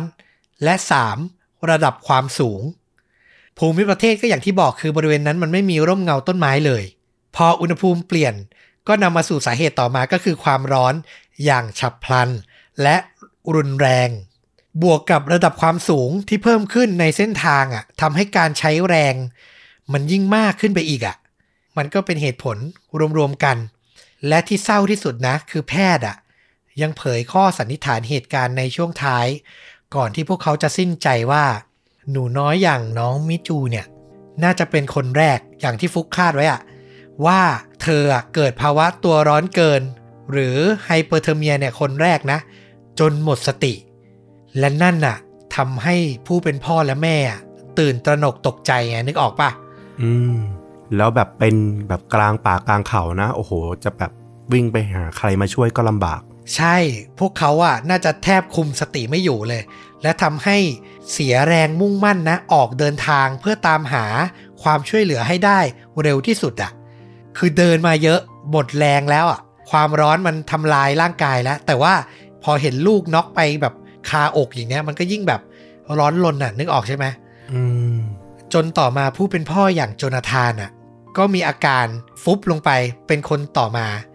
คือเขาอะด้วยความที่เขาทั้งน่าจะแบบอุ้มลูกสาวด้วย ขนของขนสัมภาระด้วยก็เลยน็อกก่อนผู้เป็นภรรยานะ ก็เดินไม่ไหวแล้วก็ล้มลงไป และสุดท้ายที่เขาคาดกันก็คือน่าจะเหลือภรรยาอย่างเอลเลน ที่ใช้แรงเฮือกสุดท้ายอะ ออกเดินต่อคนเดียว โดยหวังจะตามหาความช่วยเหลือให้ได้เร็วที่สุดอะแต่สุดท้ายหลังจากขึ้นเขาไปได้แบบไม่ไกลอะเธอก็ล้มลง คือนึกภาพตามแล้วมันเศร้าอะอืมคือเหมือนเธอรู้สึกว่าถ้าเธอไม่เดินก็คือ ไม่ได้แล้วว่าครอบครัวเธอกำลังแย่มากๆอะไรอย่างเงี้ย คือพอผู้เชี่ยวชาญเขาเล่าข้อสันนิษฐานนี้ออกมาเราแบบโอ้โห จากที่สะเทือนใจอยู่แล้วยิ่งสะเทือนใจหนักเลย นอกจากนี้อีกหนึ่งเกร็ดสำคัญ ก็คือเรื่องน้ำจริง ๆ ตามคำแนะนำในการเดินป่านะที่อเมริกาเนี่ยเขาให้คำแนะนำว่าผู้เดินป่าแต่ละคนน่ะควรจะพกน้ำสำหรับดื่ม คนละ 4.5 ลิตรอือหือคนละนะ ต้องมีไว้เพราะการเดินป่ามันคือ ใช้พละกำลังมากอะนะ ส่วนทารกและสุนัขอะ่ะก็ควรมีน้ำอย่างน้อย 450มิลลิลิตรก็คือเกือบครึ่งลิตรอะ่ะต้องมี แต่ครอบครัวเกอร์ลิชอะอย่างที่เราบอกเตรียมน้ำไปขวดเดียว ขนาดความจุแค่ 2.5 ลิตรเท่านั้นน่ะ คือใช้ดื่มกันทั้งบ้านมันไม่พออะคือเราคาดเอาเองว่าเขาน่าจะแบบเดินป่ามาบ่อยแล้ว สำรวจแล้วว่าเส้นทางเนี้ยไม่ได้ไกลไม่ได้ยาวมาก คิดว่าแค่เนี้ยน่าจะพอ เพราะว่ายิ่งแบกหนักก็ยิ่งอ่าเดินได้ลำบากด้วยว่างั้นเถอะ ใช่แล้วเส้นทางเนี้ยต้องบอกว่ามันเป็นเส้นทางที่แบบคนทั่วไปเดินกันประจำนึกออกปะ เป็นเส้นทางที่โอเคแล้วไม่ได้แบบบุกป่าฝ่าดงอะไรขนาดนั้นน่ะ เออเขาก็คงคิดว่าแบบเดินกันเดินเล่นกันสนุกสนุกๆอะ่ะ ไม่คิดว่าอุณหภูมิมันจะเข้าจู่โจมเขารวดเร็วขนาดนั้นนะนะอืมก็เป็นเกร็ดอันหนึ่งที่ทำให้ครอบครัวเนี้ยเกิดอาการขาดน้ำและน่าจะเป็นสาเหตุหนึ่ง ที่ทำให้อาการทั้งหมดมันเกิดขึ้นแบบเร็วด้วยอะนะ ขอปิดท้ายเรื่องนี้ด้วยแถลงการณ์จากครอบครัวและเพื่อนๆ ของโจนาธาน เอลเลน และหนูน้อยมิจู พวกเขาเนี่ยแถลงการกล่าวถึงครอบครัวสุดน่ารัก ครอบครัวนี้เอาไว้ว่า พวกเขาจะอยู่ในใจเราเสมอ ไม่ว่าเราจะอยู่ที่ไหนหรือทำอะไรก็ตาม และปิดท้ายอีกนิดนึงคือ นายอำเภอและทีมเจ้าหน้าที่ผู้ทำการสำรวจในคดีนี้นะ พูดตรงกันว่า นี่เป็นเคสที่เขาไม่เคยเจอมาก่อน เป็นเคสการเสียชีวิตด้วย hyperthermia เนี่ย ครั้งแรกเลยในรอบ 20 ปีที่เขาเคยเห็นอื้อหือคือไม่เคยเจออะ มันเป็นอะไรที่แบบโชคร้ายแล้วก็คาดไม่ถึงมาก ๆ จริงก็อย่างที่ต้อมบอกกันเนอะว่ามันเป็นเส้นทางที่คนก็เดินกันปกติ แล้วก็ไม่เคยมีปัญหาเรื่องแบบนี้มาก่อนเลย โอ้โห แต่ว่าด้วยปัจจัยต่างๆ ที่มันเกิดขึ้นพร้อม ๆ กัน ต้องบอกว่ามันเป็นความบังเอิญที่แบบโชคร้ายมากๆของครอบครัวนี้เหมือนกันนะๆจริง คือเรานึกออกเลยอะเขาไม่ได้แบบจะไปบู๊มุทะลุอะไรกันแน่ ๆ เพราะว่าเขาพาลูกหนูน้อยอายุขวบเดียวอะ แล้วก็พาสุนัขตัวหนึ่งไปคือมันก็คือการแบบ adventure ใช้ชีวิตกลางแจ้งที่แบบหลาย ๆ คนก็น่าจะชอบกันน่ะ แต่วันที่มันควรจะจบด้วยความประทับใจมันกลับกลายเป็นแบบวันที่โหดร้ายมากๆ จริง ๆสำหรับเราเราไม่โทษอะไรเลยนะ เรารู้สึกว่ามันเป็นความโชคร้ายที่น่าสงสารมาก ๆอะ นี่แหละก็คือ เรื่องราวปริศนาที่แบบคาใจเรามาหลายเดือนเลย ในที่สุดก็ได้นำมาเผยแพร่แล้วดีเลยที่เอามาเล่าสู่กันฟังเนอะก็เป็นข้อคิดให้กับหลายๆคนที่ชอบกิจกรรม outdoor ด้วยเหมือนกันนะ ถึงประเทศไทยจะเป็นลักษณะป่าที่ค่อนข้างมีต้นไม้สูงแหละ แต่ว่าก็อย่าประมาทในเรื่องของการยอมพกพาน้ำให้มันเพียงพอเนาะเออเพราะเราไม่รู้หรอกว่าข้างหน้าเราจะมีน้ำเพียงพอไปหาเพิ่มได้หรือเปล่า ใช่ รวมถึงอุปกรณ์ยังชีพใด ๆ ด้วย คำนี้ยังใช้ได้เสมอ เกินดีกว่าขาดนะเออเกินเนี่ยน่าจะลำบากแค่เคลื่อนขนย้ายเกิดฉุกเฉินอะไรยังทิ้งได้นะ ของที่พกไปอะ แต่ขาดเนี่ยไม่รู้จะเอาที่ไหนเลยถ้าต้องใช้นะ อันนี้ก็ฝากไว้เป็นเกร็ดเล็กๆ แล้วกันกับชวนดูดะ shortcut ในวันนี้นะครับผม ใครชื่นชอบก็ติดตามฟลุกกับต้อมและช่องชวนดูดะได้ใหม่ ทั้งคลิปสั้นแบบนี้รวมถึงคลิปยาวอย่างเรื่องจริงยิ่งกว่าหนัง และค่าจริงยิ่งกว่าหนังนะครับ กลับมาพบกันในเอพิโซดต่อๆไป วันนี้ลาไปก่อน สวัสดีครับ สวัสดีครับ